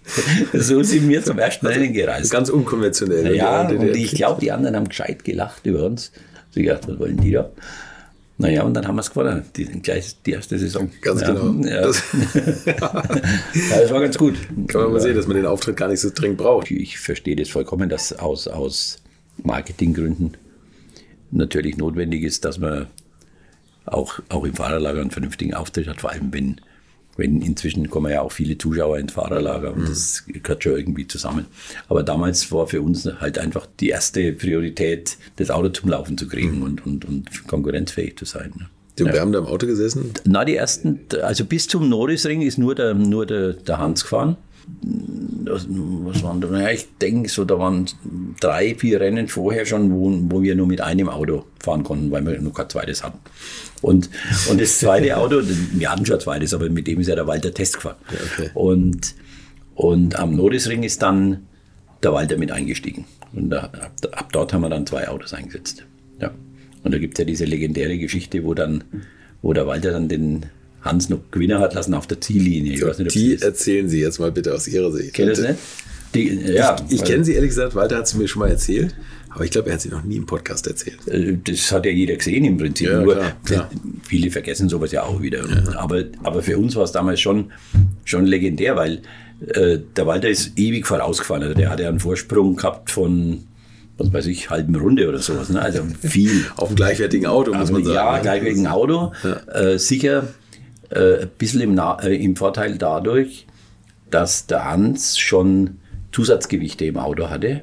Okay. Und der Walter ja noch nicht, weil er erst eingestiegen war. Also sein Auto war Gewicht, Homologationsgewicht. Ah, okay. Aber das Stückauto war, sagen wir mal, 10, 20 Kilo schwerer. Ja. Macht vielleicht nicht so viel aus, aber es macht was aus. Also ist mir keine Frage. Und der Walter ist halt vorausgefahren, ja, und äh, war natürlich, äh, Zuschauer waren begeistert, wir waren auch begeistert. Aber die Regie von uns war natürlich nicht begeistert, weil es ging ja um die Punkte. Die Regie kam woher? Aus Ingolstadt? Naja, die kommt natürlich aus Ingolstadt. Wobei ich dazu sagen muss, ich war schon auch gespalten. Einerseits hat mir das natürlich gut gefallen, dass mein Freund Walter vorausfährt. Aber auf der anderen Seite sagst du ja auch, äh, wir sind ja wegen Punkten hier und wir haben einen Auftrag zu erfüllen und das ist der halt so. Also es war so, dass das äh, Walter sollte ihn eigentlich so supporten und so ein bisschen die hinteren Ein bisschen abhalten. abhalten. Ja, Ja, so. naja, je länger das Rennen gedauert hat, desto nervöser äh, sind wir natürlich an der Box geworden. Kamen die bei Ihnen angelaufen, welche von Audi, und haben gesagt, jetzt pfeifen zurück. Naja, die, die haben natürlich gesagt, äh, was macht der da? Und, und ich habe gesagt, naja, bleibt ruhig, das macht er schon. Und der weiß ja, der, ich meine, er ist ja nicht doof. So. Und naja, dann ist er immer, immer langsamer geworden und hat halt sich so weit wieder äh, zurückfallen lassen, bis er halt ungefähr in dem Pulk, das, das war nur noch der, war das der Pirro damals? Ich meine Pirro, also BMW war es. Pirro, Pirro Stuck. Und der Pirro war an der Stoßstange vom Stuck hinten dran und der Walter ist langsamer geworden und hat dann äh, auf der Gegengeraden hinter der Tribüne waren die drei zusammen. Und dann hat der Walter sich äh, auf, aus, aus der Dutzendeichkehre rausdriften, oder driften, der ist halt rausgefahren. Und hat den Perro an die Leitplanke gedrückt und der Hans ist auch an der Leitplanke entlang gefahren. Und der Perro konnte nicht mehr raus, weil der weiter neben ihm war. Das heißt, der Perro war zwar an der Stoßstange hinter dem Stuck, aber äh, er konnte nicht, mehr, konnte nicht mehr rausfahren zum Überholen. Und dann sind die über die Ziellinie gefahren und der Erster war der Hans weil der war Zweiter, weil der hat, den, der hat dann schnell noch, der hat sich schnell dazwischen geklopft und der Pyro hatte der. Und das musste er erst einmal kennen. Also das war schon meisterlich, ja, muss man schon sagen. Ja. Der hat nochmal gezeigt, wer der Chef ist. Er hat nochmal gezeigt, wer am schnellsten ja, fährt. Aber gut, ja, mit den Gewichten, das ist natürlich, aber, das ist relativiert. Das ja, das, also von den, äh, sagen wir so, von den, von den Rundenzeiten her, muss man sagen, das relativiert es ein bisschen. Hm. Aber ich glaube schon auch, dass der Walter einfach eine, eine wahnsinnige Konstanz auch in seiner Fahrweise hat. Der fährt halt jede Ecke jedes Mal gleich und optimal. Und mhm. in der Addition kommen wir dann halt ein paar Sekunden raus hinten. Ja, diese ganz kleinen Zehntel dort, Zehntel und dort, Zehntel und dort. So ist das halt. Weil er nachts vorher nicht noch in den Clubs in Nürnberg war im Mach 1. Oder ja, das, das, das, spielt sicher eine Rolle, dass der Walter halt durch und durch auch äh, ein Sportlerleben geführt hat. Ne? Der, und und äh, das ist dann in solchen Momenten vielleicht das Entscheidende noch. Ne? Und das war sicher auch bei diesen langen Rallye-Schlachten oft das Entscheidende, wenn es dann über fünf Tage und Nächte geht. Mhm. Und wenn die anderen halt irgendwann müde. Das ist Kondition. Ne? Ja. Dann trumpft er auf. Was ich mich tatsächlich immer schon gefragt habe, äh, ist, warum sind die eigentlich nicht beide gleichzeitig in der Meisterschaft eingestiegen? Gut, Sie haben schon gesagt, Sie haben das eine Auto noch nicht fertig, aber. Ja, wir wollten natürlich auch noch entwickeln. Das, das, äh, das zweite Auto war ja dann das Testauto mhm. und, und das war eigentlich der Hauptgrund. Ja. Ja. Tatsächlich, also so, theoretisch hätte ich mal gesagt, das wäre doch viel interessanter gewesen, wenn man das offen gelassen hätte, wer gewinnt oder wer nicht. Oder war das von Audi so gewünscht, dass sie gesagt haben, wir wollen eigentlich den Stuck? Ich glaube, das war schon so gewünscht, dass zwar der Walter seiner Popularität wegen fährt, mhm. aber doch der Hans Stuck der war, der es gewinnen sollte, wenn okay. man es überhaupt gewinnen kann. Also okay. wir waren uns nicht sicher, dass wir das gewinnen das Jahr. Also das ja die anderen, die sind ja auch keine Nasenbohrer, ne? Also die ja, waren schon ne? da. Ja. ja, ja. Mhm. Aber da gab es doch auch noch diese eine Geschichte, wie viel, wie viel Leistung der Motor hatte, der V8, oder? Da, äh, da war schon immer so ein bisschen der Mantel des Schweigens über dem Motor. Das äh, hat eigentlich keiner so richtig rausgelassen, was der wirklich Leistung gehabt hat. Den haben ja die Ingolstädter gemacht, den Motor. Hm. Die haben nicht wir gemacht. Wissen Sie, wie viel Leistung der hatte? Ich kann es Ihnen nicht sagen. Tatsächlich? Wir haben das nie gesagt. Nee. Ich wollte es auch nicht wissen. Nee, nee, klar, aber, aber das ist tatsächlich, wenn man das bekommen und dann wird das Ding nee. eingesetzt, aber nee, so ja, richtig, die Werte kennt man nicht. Und dann gab es ja diese Kurbelwellengeschichte noch. Ne, ja gut, das war dann 92, ja, ja, mit ja. der gedrehten Kurbelwelle. Das war ein bisschen, ähm, ich würde sagen, unglücklich, weil da, also die, die, die Kurbelwelle ist ja andersrum. Äh, es war eine mechanische Bearbeitung erlaubt der Kurbelwelle und eine wärmetechnische Bearbeitung erlaubt. Mhm.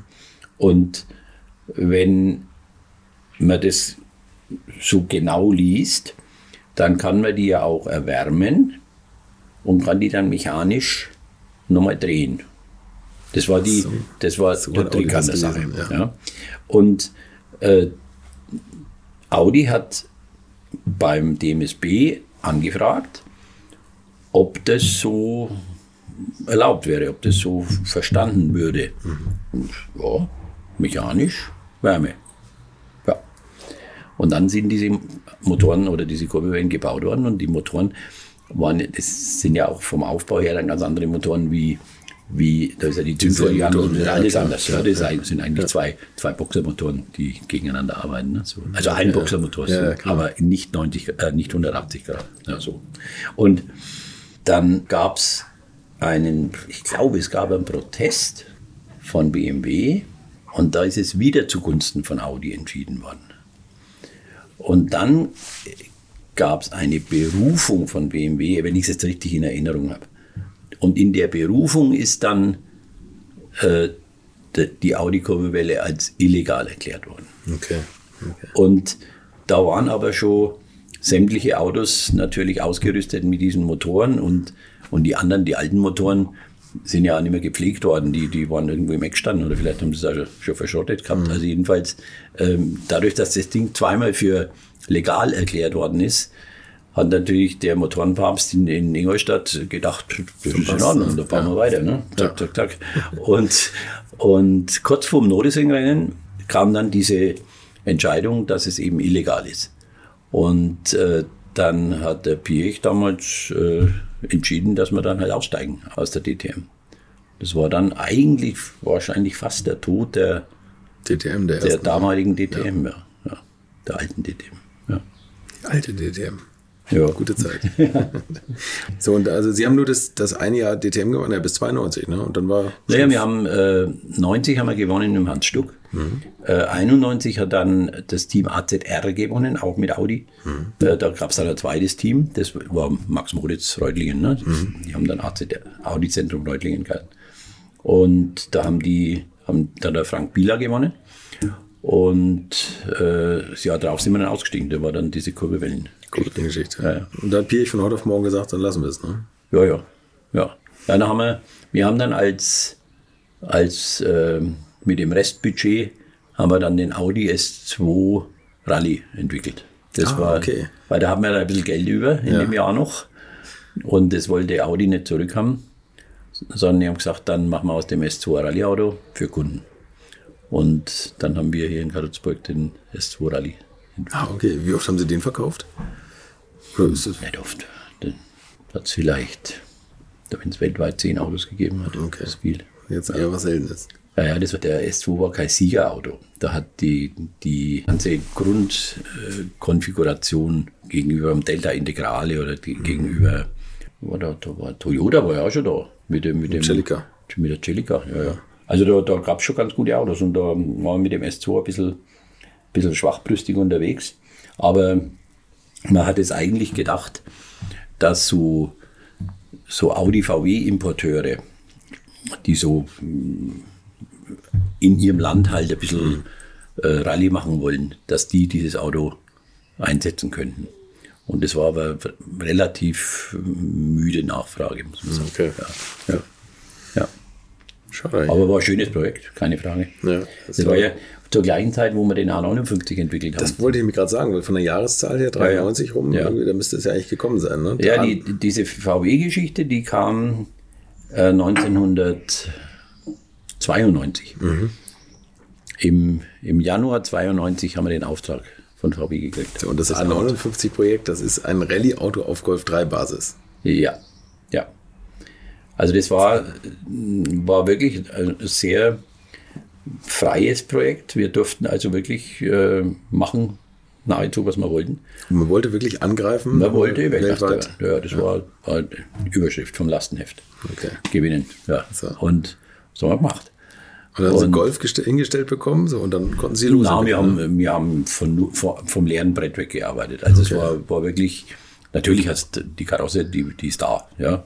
Aber wir haben auch natürlich die, die, die Aufhängungspunkte geändert und, und haben eine ganz andere Hinterachse gebaut. Also das war keine, keine äh, Schräglenkerachse mehr wie beim, beim, Golf. beim Serienauto, sondern das war eine klassische Formelhinterachse. Also ein Längslenker und zwei Querlenker und alles einstellbar, alles. Okay. Ja, ja. Also war, war eine gute Konstruktion. Richtig, was will. Sie haben sich auch ein ganz tolles Team zusammengestellt. Der Norbert Kreier ist für den Motor gekommen. Norbert war, war Motor, Ja. der Karl-Heinz Goldstein war technischer Direktor, also Gesamtverantwortung.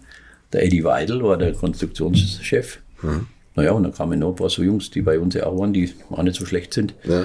ja, ja das Da haben Sie mit vielleicht zehn Leuten oder, oder sechs Leuten? Ah oder ja, was? aber wir waren schon mehr. Also in der, in der Spitze, wo wir da richtig gearbeitet haben, waren bestimmt an dem Projekt 60, 70 Leute. Oh, okay. Okay. Ja, ja. Krass. Also das, das schaut so, äh, das sind natürlich immer bloß die Köpfe, Mhm. aber die haben ja auch wieder Mitarbeiter, die am Brett stehen. Und also damals haben wir ja noch am Brett konstruiert. Da hat's haben richtig so eine große Konstruktionsabteilung gehabt, um solche Projekte machen zu können. wir haben, naja, wir haben damals den Verkaufsraum vom, vom VW-Betrieb ausgeräumt, haben die ganzen Neuwagen alle hinausgestellt. Und der große Verkaufsraum ist dann Konstruktionsbüro geworden. Okay, was, was Haben wir konstruiert. kann man, kann man da sagen, was, das, was da für ein Budget hintergesteckt hat? Also, was VW gesagt hat? Naja, äh, wir haben es sicher nicht ausgeschöpft, aber ich denke, in der, wenn es zum Einsatz gekommen wäre, hätte man im Jahr so zwischen 80 und 100 Millionen gebraucht. Das ist, äh, also wenn man Rallye-WM fahren will, ist das so die Zahl. die ich glaube, dass es heute ein bisschen billiger geht.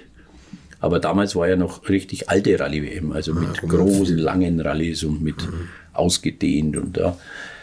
Äh, heute mit den kurzen Rallyes und nur Tagfahren und, äh, und, und auch diese organisierten Serviceplätze, die müssen ja nicht mehr sich groß bewegen, geht sicher günstiger. Also ich glaube, dass heute mit 30, 40 Millionen kann man schon schön, schön Rallye fahren. Okay. Nee, aber und für die Konstruktion von dem Wagen? Also initial kriegt man da 20, 30, 40 Millionen oder so und sagt, dafür müsst ihr das Auto zusammenbekommen. Na, das, das, das geht einfach nach auf. Und, ähm, die und die Manpower ist da drauf und, und, und äh, So wird abgerechnet. die werden einfach abgerechnet. Ja. Also, Okay, und da haben sie also auf der Basis und haben wirklich den Wagen einmal komplett auf links gedreht und einfach bei Null angefangen und die versucht, die Golfkarosse drüber zu stülpen. Ne? naja, sagen wir so, sozusagen. die, die Golfkarosse war schon, war natürlich schon, schon ein, Basismaß, ein wichtiger? Parameter. Klar, und der, und der, der ge- geht ja auch gut. Also das, das ist ja, war ja in Ordnung. Ja. Aber, aber am Ende bleiben dann halt von so einem Auto mh, vielleicht 20 Prozent Serienteile über und, und der Rest ist halt äh, anders. Ja. Muss ja auch nicht viel übrig bleiben, oder? Nein, ich glaube, ich bin mir jetzt nicht sicher. Was, damals war ja noch Gruppe A Reglement. Und man musste 5000 Autos bauen in dieser Konfiguration. Also Okay. das heißt, das war nicht so wie heute WRC, dass man nur ein Kit braucht, sondern äh, das war ja auch die, die, das war die, die, die zweite Aufgabe in dem Projekt, das Serienauto dazu zu bauen. Ja, okay. okay. Und, und wir hätten 5000 Autos bauen müssen. Da, da war angedacht, das bei Karmann zu machen. Und äh, da wäre im Prinzip, die, die, das wäre so gelaufen, dass die Karossen bei, also von Wolfsburg vom Band kommen und die Karmann machen die Karosserieänderungen und dann wird es lackiert und dann wird es montiert. Also so war die, die Idee. und montiert bei Ihnen? Nee. Nein, nein. Der 5000 Nein, Autos sind wir zu hätten Sie klein. nicht geschafft. Ne? Nein, nein, also das, das wäre, da braucht man ein richtiges Band und das muss ja relativ flott gehen, Ja. weil das muss ja in einem bestimmten Zeitraum passieren. Genau, ja. Und wir wollten ja eigentlich 94 schon fahren. Also das war schon ambitioniert. Das ist Wirklich eine heiße Kiste. Ja, ne? ja, So. ja. Und wann war der Rollout von dem Wagen? Nach welcher Zeit? Ähm, der erste Prototyp war, war im September fertig, der war aber der Motor noch nicht fertig. Da war noch ein normaler 827er, also der klassische VW-Motor drin. Und ich meine, der, der, der Kreier-Motor, der müsste so im Februar 93, sowas müsste der fertig gewesen sein. Was hat er für einen Motor entwickelt? Also war das Einen Ganz neuen, den hat er neu gezeichnet. aber ein Vierzylinder? Ja, ja, Vierzylinder, aber Vierzylinder. mit, mit einem größeren Stichmaß, also, also mm, größerer Zylinderabstand. Und natürlich mit, mit Materialien, die jetzt in keinem Serienauto drin sind. Okay. Also so richtig gut halt. Und, Äh, äh, und das war für VW aber auch okay. Also, dass die gesagt haben, wenn wir davon 5000 Stück bauen, ja klar, einen neuen Motor mal eben. Ja, da war natürlich, da war natürlich schon die Idee dahinter, dass man den Motor äh, als Konzern-Motorsportmotor dann verwendet. Ne? also, äh, dass man halt den auch für andere, für Formel 3 und für Mhm. was alles Möglichen, wo man halt überall so Vierzylinder braucht. Und, und das wäre sicher auch der richtige Weg gewesen. Ja. Der war mit Turbolader oder mit diesem Turbo, VW der war- G-Lader? Oder nee, das war ein richtiger nein, Turbo. genau, ne? G. da winkt jeder ab, wenn man von G-Lader redet. Na, G war, war zwar eine gute Idee, aber war einfach nicht standfest. Der, Ja. der hat den Rallyebetrieb nicht ausgehalten. Aber der Turbomotor war mit, mit Schaltsaugrohr, wenn ich mich richtig erinnere. Wäre aber auch als Saugmotor gegangen, Mhm. beim Formel 3 zum Beispiel. Also der Norbert hat, hat auf jeden Fall alles reingepackt, was er, was er drauf hat. Das Ich war, werde ihn auch nochmal dazu befragen. Ja, ja, Das ist ein tolles Projekt irgendwie. Nein, ne? es war, war, war wirklich gut. Also wir waren wirklich nicht sehr eingeschränkt. Also die VW-Leute, damals war der, der Herbert Schuster verantwortlich für das, für das Projekt. Und der hat uns wirklich freie, freie Hand gelassen. Eigentlich der Traum eines jeden Ingenieursbüros. Absolut. Ne? Traum, des vom, Ingenieurs. vom weißen Blatt. Traum des Ingenieurs, ja. Ja. War das wirklich. Ja, das glaube ich. Ja, das war auch der, schön, ich glaube, das schönste Projekt, was wir, was wir je gemacht haben. Ja. ja. Wir haben zwar auch den Serien S2 bei uns entwickelt. Das war auch schön. Den Serien S2 von Audi. Von Audi, ja, ja. Ne, wir haben ja ab 88, 89, 88 schon, haben wir angefangen, auch Serienentwicklung zu machen. Okay. Weil wir ja das schon ganz gute Konstruktionsabteilung hatten und, und haben dann auch so Serienprojekte gemacht. Und ab und zu mal hat halt einer von Ingolstadt was gefragt, ob man da behilflich sein kann. Und da haben gesagt, ja, machen wir gerne. Und so kam dann das S2-Projekt zustande. Da haben die Ingolstädter die Idee gehabt, in das Audi Coupé, das gab es nur mit Saugmotor, serienmäßig. Und sie wollten aber den Turbomotor vom Urquattro da drin haben. Jetzt aber da fand kein Platz für den Ladeluftkühler. Und das war so die, die Grundthematik. Und da haben sie uns so einen Vorderwagen gegeben. Die kennen Sie, ne? diese, diese Vorderwagen, die so abgeschnitten sind, wo also nur der Motor drin ist und das Getriebe. Und da wird eben praktisch ein Einbaulagen und Einbauversuche und da darf jeder so ein bisschen dran rumbauen an den Vorbau, sagt man da. Und da haben sie uns so einen Vorbau gegeben und haben gesagt, überlegt euch einmal, äh, wie ihr da einen Ladeluftkühler und wie man da den Turbomotor reinbringt. Und da hat einer von unseren Jungs eine blendende Idee gehabt und das haben wir ihnen dann vorgestellt. Und haben gesagt, ja, könnt ihr gleich weitermachen. Okay, was hat er gemacht? Also was war die, die besondere Idee? Naja, das war, die Problematik war, dass die Ladeluft von links nach rechts musste. Oder umgedreht, weiß ich jetzt nicht mehr genau. Und äh, der, das Ladeluftrohr hat ungefähr so einen Durchmesser, ich schätze mal so 40, 50 Millimeter. Und davon war aber kein Platz für das Ladeluftrohr. Jetzt hat aber das Audi Coupé vorne eine geschraubte Querstrebe, die praktisch den Vorbau zusammenhält.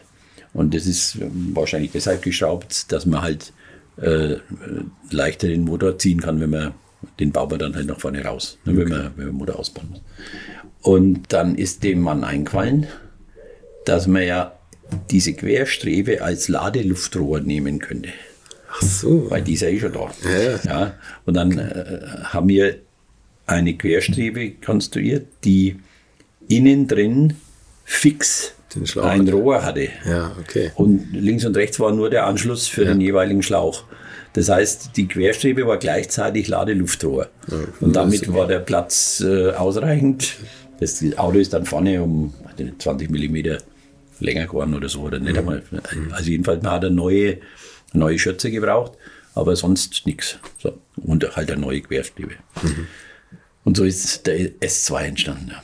Genau. Habe ich jetzt auch nicht gewusst. Ja, das, das ist nicht so bekannt, weil das, klar, ich meine, äh, wenn man Serienentwicklung macht, das hängt man normalerweise ja nicht an die große Glocke. Ja, ist übrigens so ein vertrauliches Geschäft. Ja. Ja. Ja. So, und dann äh, mit dem Golf, da kam irgendwann der Rollout vom Golf 3, oder? Der Ja, ist, ja. gefahren worden, Wir sind dann, getestet hat ihn. wir haben in, in Steyr getestet, auf dem, auf dem äh, in Steyr, in, in, in Graz, bei Steyrbuch, so muss ich sagen, auf dem Testgelände von Steyrbuch. Da ist der Sepp Heider das erste Mal gefahren mit dem, mit dem Auto. Und haben halt da ein bisschen Versuche gefahren und, und Handling und so weiter. Und jeder war begeistert, der das Auto gefahren ist. Also war das, das war schon gleich so ein großer Wurf eigentlich, ne? Also ja, den das ist richtig her. gelungen, das Auto. Ja. Und das ist nach wie vor, das Auto gibt es ja. Und das ist in Wolfsburg im, im Museum oder im Fuhrpark vom Museum so. Und da sind schon einige jetzt drauf rumgefahren. Jeder, der fährt, sagt, nicht schlecht. ist gut. Ein, zwei Stück gab es, glaube ich, ne? die gebaut wurden. Ja, äh, es gibt einen Fahrbahn und der steht in Wolfsburg. Und es gibt einen Dummy, wenn man so will, der steht in Karlsburg. Okay. Ja. Das ist der da, der da drauf. Ja, okay. Aber die schauen gleich aus. Ja. Von außen sieht man keinen keinen Unterschied. Und dann war das, das tolle Auto, wurde dann gleich eingemottet. Gab es auch gleich wieder. Ja, das war, das war halt genau die Situation, 93, als Piech Vorstand geworden ist in, in, in Wolfsburg, also Vorstandsvorsitzender. Und äh, der Konzern war angeblich, oder glaube ich auch, finanziell nicht so in einem ganz tollen Zustand. Und dann hat der Piech halt einmal alles abgedreht, was nicht lebensnotwendig ist. Und dann fallen so Projekte natürlich gleich mit drunter. Ich glaube, da hat er dann auch diese Kurzarbeit eingeführt. Ne? So, und dann hat er gesagt, Es war- gibt natürlich immer Gründe und, und äh, Motorsport ist ja, kann man ja ganz leicht killen. Das ist ja klar. Man ist ja, ja, externe Firmen. wenn man, Und man noch spart gleich dazu, ein paar Millionen ein. Ne? Ja, klar. Also war für uns nicht schön, ja, klar. Weil dann hat man diese ganze hochkarätige Mannschaft äh, und die willst du ja auch nicht gleich alle rausschmeißen, sondern versucht halt Ersatzprojekte zu finden. Und da haben wir dann damals mit, mit Ford Escort angefangen. Ah, okay. Da sind wir dann in 94 mit, mit dem Ford Escort Rallye-Weltmeisterschaft gefahren. Cosworth. Ja, weiß. Wer war da der Fahrer? Ja, da war der, Fahrerin? der Adi Vatanen und der Raimund Baumschlager. Baumschlager hat einen Red Bull mitgebracht als Sponsor. Und äh, das ging auch nur mm, zu finanzieren, weil Red Bull eingestiegen ist. Und dann haben wir auch wieder in so einer sehr schnellen Aktion das Team wieder aufgebaut, das Rallye-WM-Team, weil das gab es ja eigentlich gar nicht mehr so. Und äh, sind dann als erste Rallye Akropolis Rallye in Griechenland gefahren, mit dem, mit dem Escort. Und sind auch ins Ziel gekommen. Waren, glaube ich, sogar bester Fahrt, wenn mir alles täuscht. Aber letztlich war es dann doch ein Waterloo, weil der Ari hat dann in Finnland das Auto, glaube ich, in der dritten Sonderprüfung zerlegt und der Baumschlager in der vierten oder so. Oder zweite und dritte, gehen halt gleich am Anfang. Beide Autos weg. Dann ist der Red Bull als Sponsor ausgestiegen. Wegen des ersten Rennens. Nein, so, also, da okay. gab es, äh, Dachte schon. das war ein ganz, äh, das war, war ein ganz schwieriges Jahr für uns, weil wir sind ja auch bei dem Simtech Formel 1 Team mit eingestiegen gewesen. Da wäre ich jetzt als nächstes drauf Ja, gekommen. das war alles genau. 94. Ja. Und äh, das war vielleicht ein großer Fehler, diesen Schritt zu tun, aber es, man, man ist natürlich geneigt, wenn man schon das Personal in der Hinterhand hat, dass man sagt, ich will jetzt die Jungs nicht alle rausschmeißen und will die ja nicht alle gehen lassen. Dann ist man halt geneigt, Projekte zu finden, wo man die alle wieder beschäftigen kann. Und äh, vielleicht hätte man da lieber mal ein Jahr lang die Füße stillhalten sollen und einfach warten. Aber jetzt bist natürlich als Unternehmer ein Jahr lang nichts machen, ist äh, auch gefährlich. Bist vielleicht auch pleite hinterher. Ja, und so ein, so ein Team, was erstmal in aller Und dann verstreut ich ist. meine, die, die, die gehen, die Guten sind dann sofort weg. Das, Ja, das ist halt klar. so. Und darum haben wir gleich, gleich nahtlos weitergemacht. Und ähm, haben im Red Bull natürlich auch versucht, oder haben den Red Bull strategisch gehofft, so muss ich sagen, dass der auch in das Formel 1-Projekt mit reingeht. Und dann ist aber als das erste, was Schlimmes passiert ist, war der tödliche Unfall vom Roland Ratzenberger in Imola. Das war ja unser Auto. Und äh, da geht einmal die Moral sowas in den Keller. Das war also die, Das glaube ich. die eine Geschichte. Und da war der Red Bull schon, schon auf der Kippe eigentlich, weil der Roland war ja Österreicher und, und äh, entsprechend ging das ja alles zusammen und die österreichische Presse ist dann natürlich über das Team hergefallen, hergefallen, so ja. die, die Anfänger und keine Ahnung und wissen ja nicht, wie das geht und darum ist der Ratzenberger verunglückt und so halt. Was natürlich auch Quatsch war, muss man auch sagen. Natürlich, ne? aber das Ja. hilft ja nichts. Ja, das klar, ist halt wenn passiert es so. emotional Und- ist, ne, ja, und, und die zweite Sache war dann halt, dass kurz drauf die 1010 Rallye war und die beiden Jungs die Autos äh, gleich am Anfang in den Wald gefeuert haben.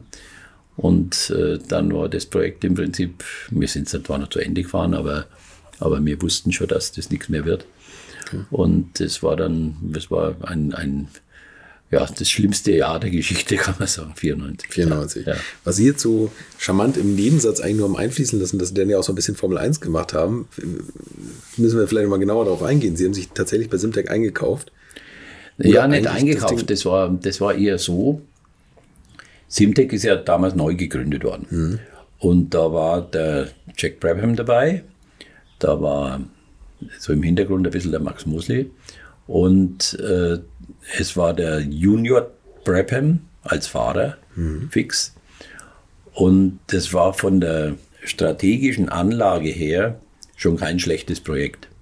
Und damals hat mir der Burkhard Hummel, der ja in der Formel 1 so ein bisschen, nicht ein bisschen, sondern der halt so der Sponsoragent für die Formel 1 ist von der, von der Agentur Weirater, der hat mir das natürlich entsprechend schmackhaft gemacht und äh, hat sich gut angehört.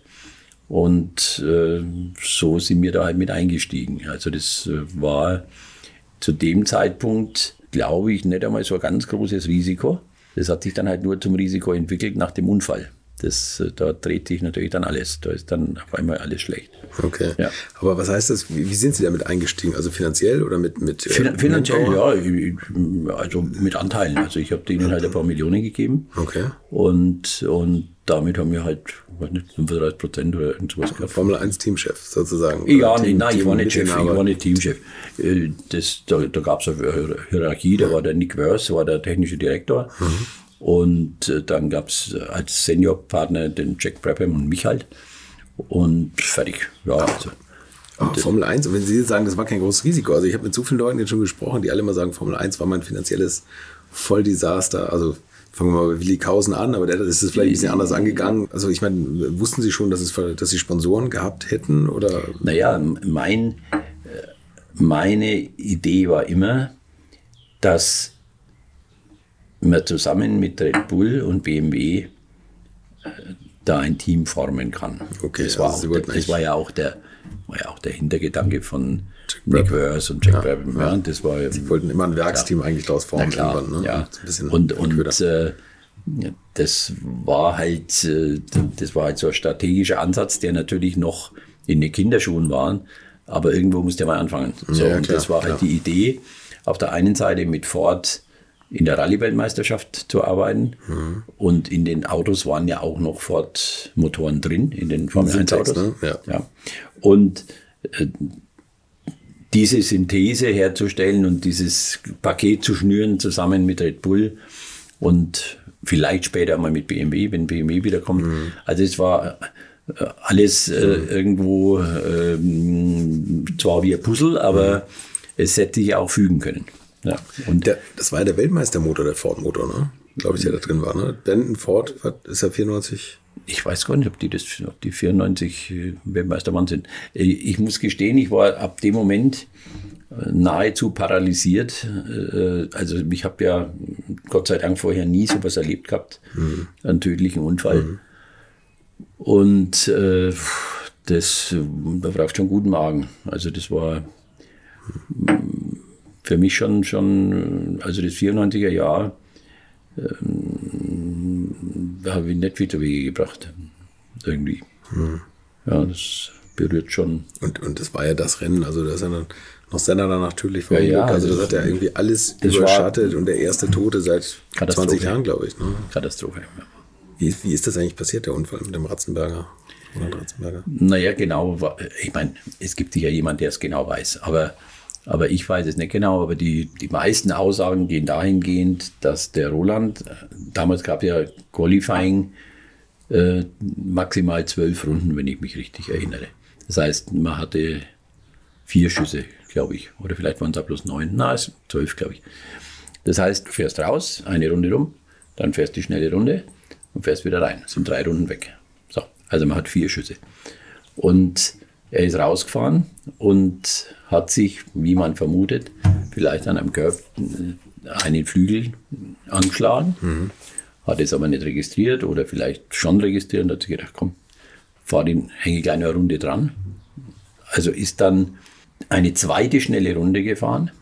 Und in dieser zweiten schnellen Runde ist ihm beim Anbremsen an der sch- schnellsten Stelle der Piste der Flügel weggebrochen und damit ist natürlich vorne die Brems, der Anpressdruck für die Bremse weg und damit war es äh, vorbei. Da ist er eingeschlagen. Und äh, ja, kannst jetzt sagen, vielleicht hätte er reinkommen sollen, ähm, vielleicht hat er es auch nicht gemerkt, man weiß es nicht. Ja, Waren Sie da vor Ort? ja, Ja. nicht schön. Nein, Nein. Das will man nicht erleben, ne? nein. So, haben Sie da tatsächlich, ja, denkt man, spielt man mit dem Gedanken, da aufzuhören in der Formel 1? Also, Da spielt gut, man, da spielt man mit, mit allen Gedanken, die es da, die es da so gibt. Ja. Na, es ist. Äh, können wir das Thema wechseln? Ja, gerne.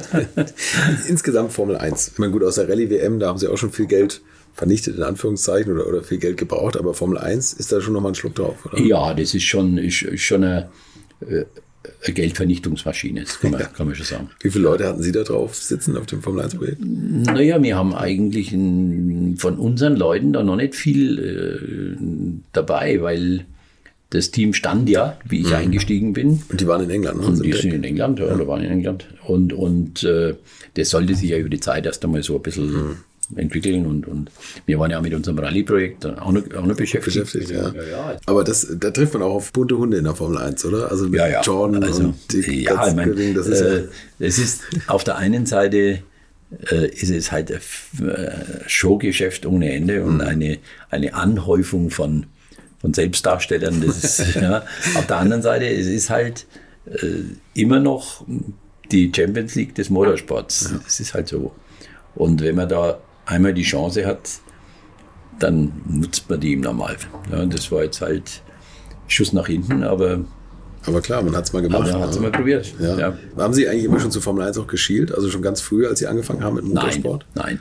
Also ich muss gestehen, ich bin nach wie vor ein absoluter Rallye-Mann. Ähm, immer noch und, und finde immer noch äh, Rallye als den schönsten Motorsport ever, ever, ever. Aber man kommt ja um den Zeitgeist nicht rum.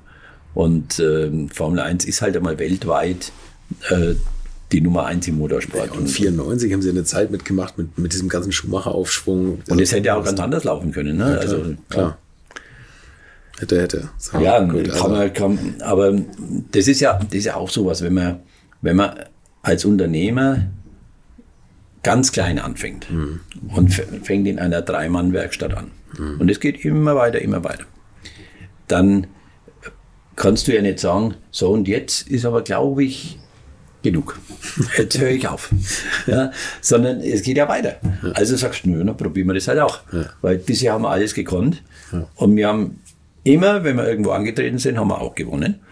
Also warum sollen wir das nicht auch schaffen? Also die kochen ja auch bloß mit Wasser. Und es ist ja auch so. Ja, ja und und äh, wo hört man jetzt auf? Ne? Äh, hört man jetzt kurz vor der Formel 1 auf oder hört man äh, in der Formel 2 auf oder, oder ja, wo hört man auf? Das war, äh, war eigentlich gar nicht dran zu denken. Wenn man das Angebot kriegt, sagt man, warum nicht? machen wir jetzt. Ja, warum nicht? Machen wir jetzt. Probieren wir.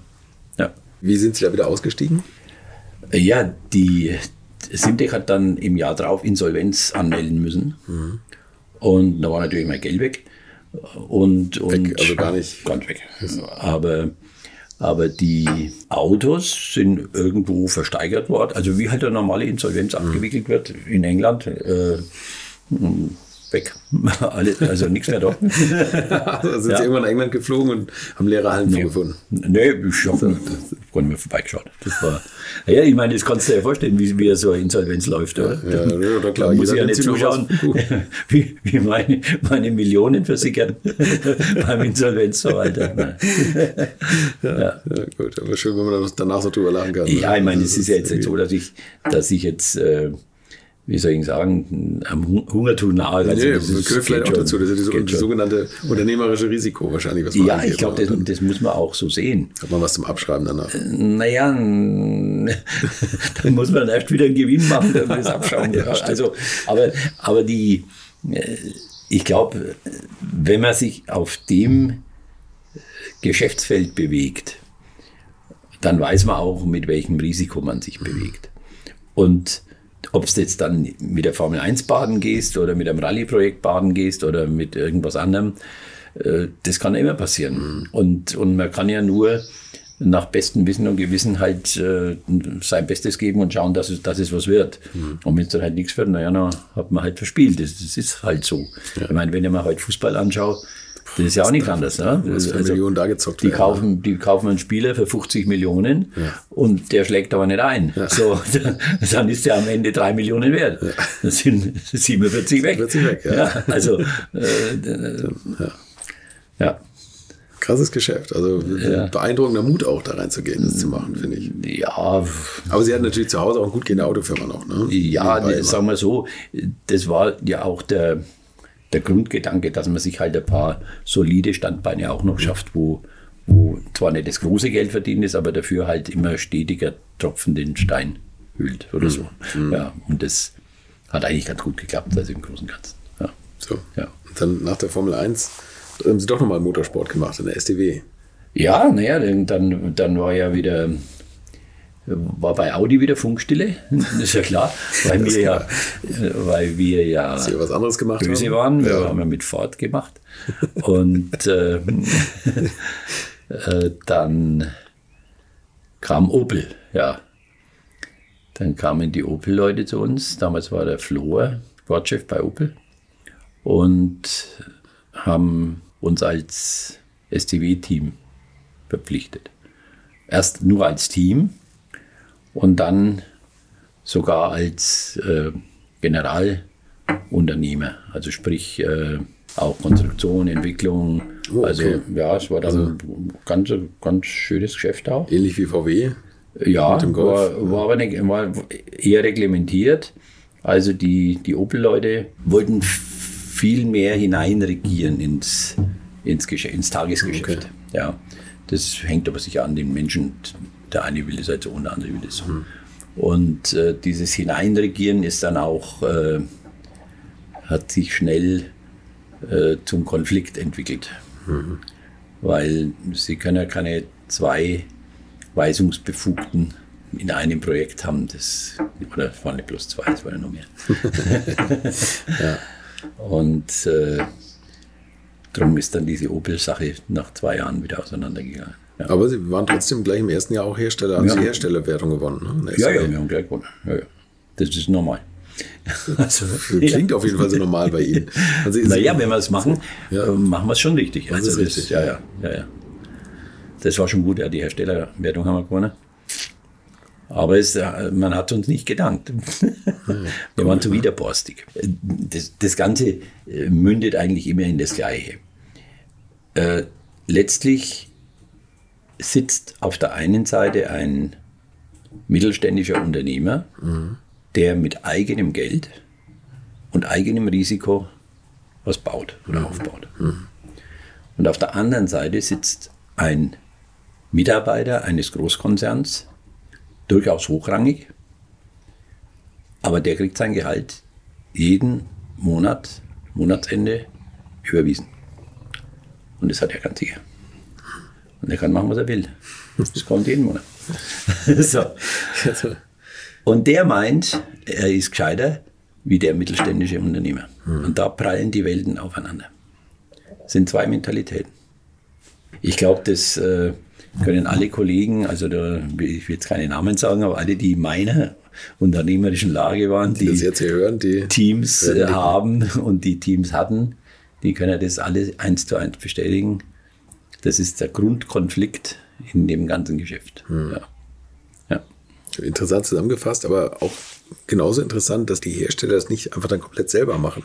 Wenn sie eh meinen, alles besser zu wissen, dass sie dann sagen, stellen wir uns halt die 100 Leute ein, die dann den Einsatz Naja, machen. weil sie, weil sie natürlich in ihrem, äh, in ihrem Großkonzern solche Vorschriften haben, Lange Wege, ne? ja, lange Wege und auch Gewerkschaften, die sagen, was? Ihr wollt Nachtschicht? Hm, machen wir nicht. Ist das der Grund? Ja, natürlich. Das, das kann nur ein Mittelständler mit einem kleinen, schlagkräftigen Team. Äh, ja, das ist der Grund. Das war das Ende vom Motorsport bei Ihnen, oder? Oder bei Opel oder kam dann noch Äh, was? nein, da kam nichts mehr. Da war fertig. Ja. ja. 1998. Naja, und jetzt wir, machen wir halt Entwicklung und Engineering und, und äh, viel Teilefertigung. Also, Maschi also Maschinenfertigung, äh, äh, Fräsautomaten, Drehen, Bohren, Aber Biegen, nichts Schweißen. Auto. aber, aber keine Auto. Autoprojekte mehr. Ne? Okay. Da hat sich natürlich auch die, die Landschaft geändert. Äh, Wenn ich mir vorstelle, Beispiel A59, das ist auf der Skala die eine Seite. Mhm. Das heißt, ein Hersteller sagt zu dir, Du schreib, ein weißes Blatt, also weißes mach du Blatt, den Rest. schreib das Lastenheft selber. Das legst mir bitte einmal her und wenn ich sage, ja, das ist gut, einen Haken drunter und dann fang da an. Und so war das. Und heute ist genau das andere Ende der Skala. Da kriegt man den Auftrag, also erst muss man sich natürlich einmal beim Einkauf bewerben, um einen Auftrag. Und dann sagen die so, du darfst jetzt von dieser Kaffeetasse den oberen Rand zeichnen. Nur, aber nur den oberen Rand. Was kostet das? Sagst du, das kostet 3,50 Mark. Dann lieferst du den oberen Rand ab. Dann sagen die so, jetzt wollen wir den Unterteil. Das schreiben wir aber jetzt neu aus. Dann werden wieder fünf Angebote eingeholt. Und dann ist aber ein anderer, der das billiger macht, den mittleren Teil. Und dann kriegt der den Auftrag.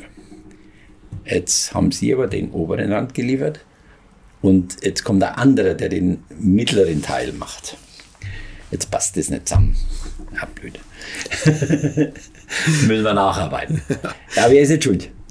Der, der den oberen gemacht hat, oder der, der den unteren gemacht hat? Da geht eine Streiterei los. Kostet Aufwand ohne Ende. So, und bis die sich ausgestritten haben, ist immer noch ein Boden unten dran. Und dann irgendwann sind die mit dem Streiten fertig und dann schreiben sie den Boden noch aus und dann kommt nur ein Dritter, der diesmal billiger war und er macht den Boden. Und das Ganze soll dann ein Projekt werden. Und so wird es heute gemacht.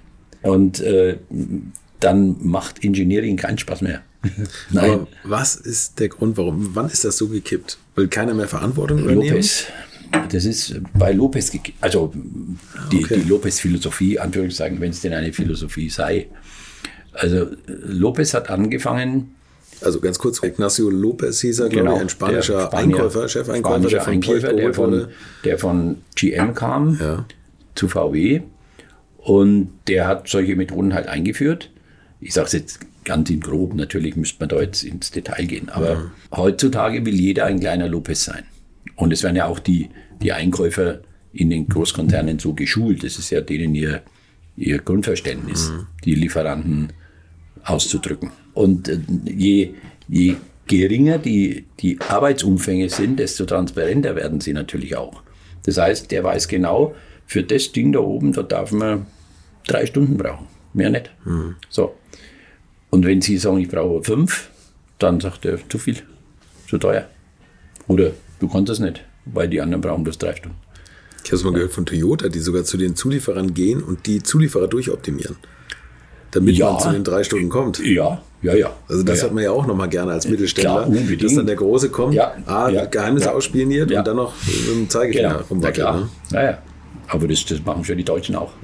Das ist schon alles ein, ein Arbeitsleben geworden, was eigentlich nicht mehr schön ist, oder? Ja, ich meine, mein- gut, man muss auf dem Weltmarkt bestehen. In anderen Ländern, wenn es da üblich ist, dann muss man das Spiel mitspielen, aber Spaß macht es alles nicht mehr. Oder? Nee, ich meine, die andere Seite ist ja, äh, was nützt uns denn, wenn alles optimiert wird, die Autos aber trotzdem teurer werden?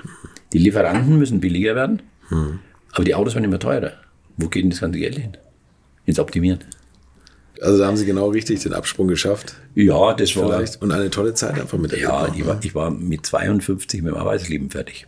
Und das war schon in Ordnung so. Ich habe jetzt schon 20 schöne Jahre hinter mir. Und ich glaube, sie wären im Zeitraffer gealtert, wenn sie sich jetzt noch die letzten 20 Jahre damit, damit eingelassen hätten. Ne? Ich, ich wäre wahrscheinlich in der, in der Boxengasse an einem Herzinfarkt gestorben oder irgend sowas. Ganz sicher, Ja, ganz sicher, sein. oder? Also, ja. nee, also ich bin beneidenswert und sie waren bis heute das erfolgreichste Quattro-Team. Einsatzteam, glaube ich, oder? Ich glaube schon, ja. ja. Ja, doch. Und doch. haben Erfolge gefeiert ohne Ja. Ende und haben Ja. wirklich eine ganz, ganz beeindruckende Zeit miterlebt. Und ich bin ganz froh und glücklich, dass Sie uns da so haben dran teilhaben schön. lassen. Ja, Und äh, danke. hab- haben Sie noch Autos aus der Zeit? Äh, naja, ich habe jetzt Ihnen erzählt, die, den Quattro, den äh, Metro, Ja. und mein Ascona. Ja. Die, die haben Sie alle noch. Die habe ich. Und ja, fahren, fahren die auch noch auf, auf Rallyes? Oder? Ja, naja, die letzten Jahre jetzt nicht mehr, aber bis vor fünf Jahren bin ich mit meinen Söhnen, Ja. sind wir immer wieder mal so historische Rallyes gefahren mit den alten Kisten. Ich kann mich an diesen Metro, den habe ich sogar fotografiert beim Eifel Rally Festival. Da stand auf jeden das Fall ist eine. Dublette. Ah, okay. Da gibt's, Okay. das ist interessant, gut, dass ich es anspreche. Ja. Es gibt von diesen beiden Autos, sowohl das äh, Eklund-Auto als auch von dem Belger, gibt es eine Dublette. Mhm. Ja. Und zwar ist das die Familie Berghaus, die, also Vater und Sohn, ganz nette Leute. Ein ehemaliger Mitarbeiter von mir, der Ralf Ludwig, Mhm. hat sich irgendwann selbstständig gemacht in Forchheim und hat eben auch mh, solche Autos gewartet, restauriert und so weiter und so weiter. Und dann spricht mich der Ralf mal an und sagt, pass auf, ich habe eine Kundschaft, die Familie Berghaus, die wollen sich zwei so Metros bauen lassen. Einen Clarion und einen Belger. Würdest du mir dein Auto als Muster eine Zeit lang zur Verfügung stellen, dafür restauriere ich deinen mit. Ah, okay, ja. Für einen symbolischen Preis. ja. Also ich habe ihm ein bisschen Geld gegeben, aber nicht wirklich erwähnenswert. Dann hat er mein Auto zerlegt, hat diese zwei daneben gestellt, die zwei Rohkarossen, und hat identisch gebaut und hat kopiert. Also das, die Autos schauen genauso aus.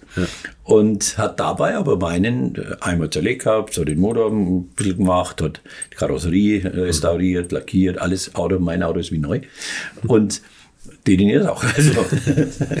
und das war der Deal. Und so sind diese beiden Autos entstanden. Ah, okay, ja, das ist ganz Und das interessant. ist, ist, ist ganz gut. Ja. Ja. So, jetzt bin ich gespannt auf meine letzte Frage, beziehungsweise die letzte Frage kenne ich, aber auf Ihre Antwort bin ich gespannt.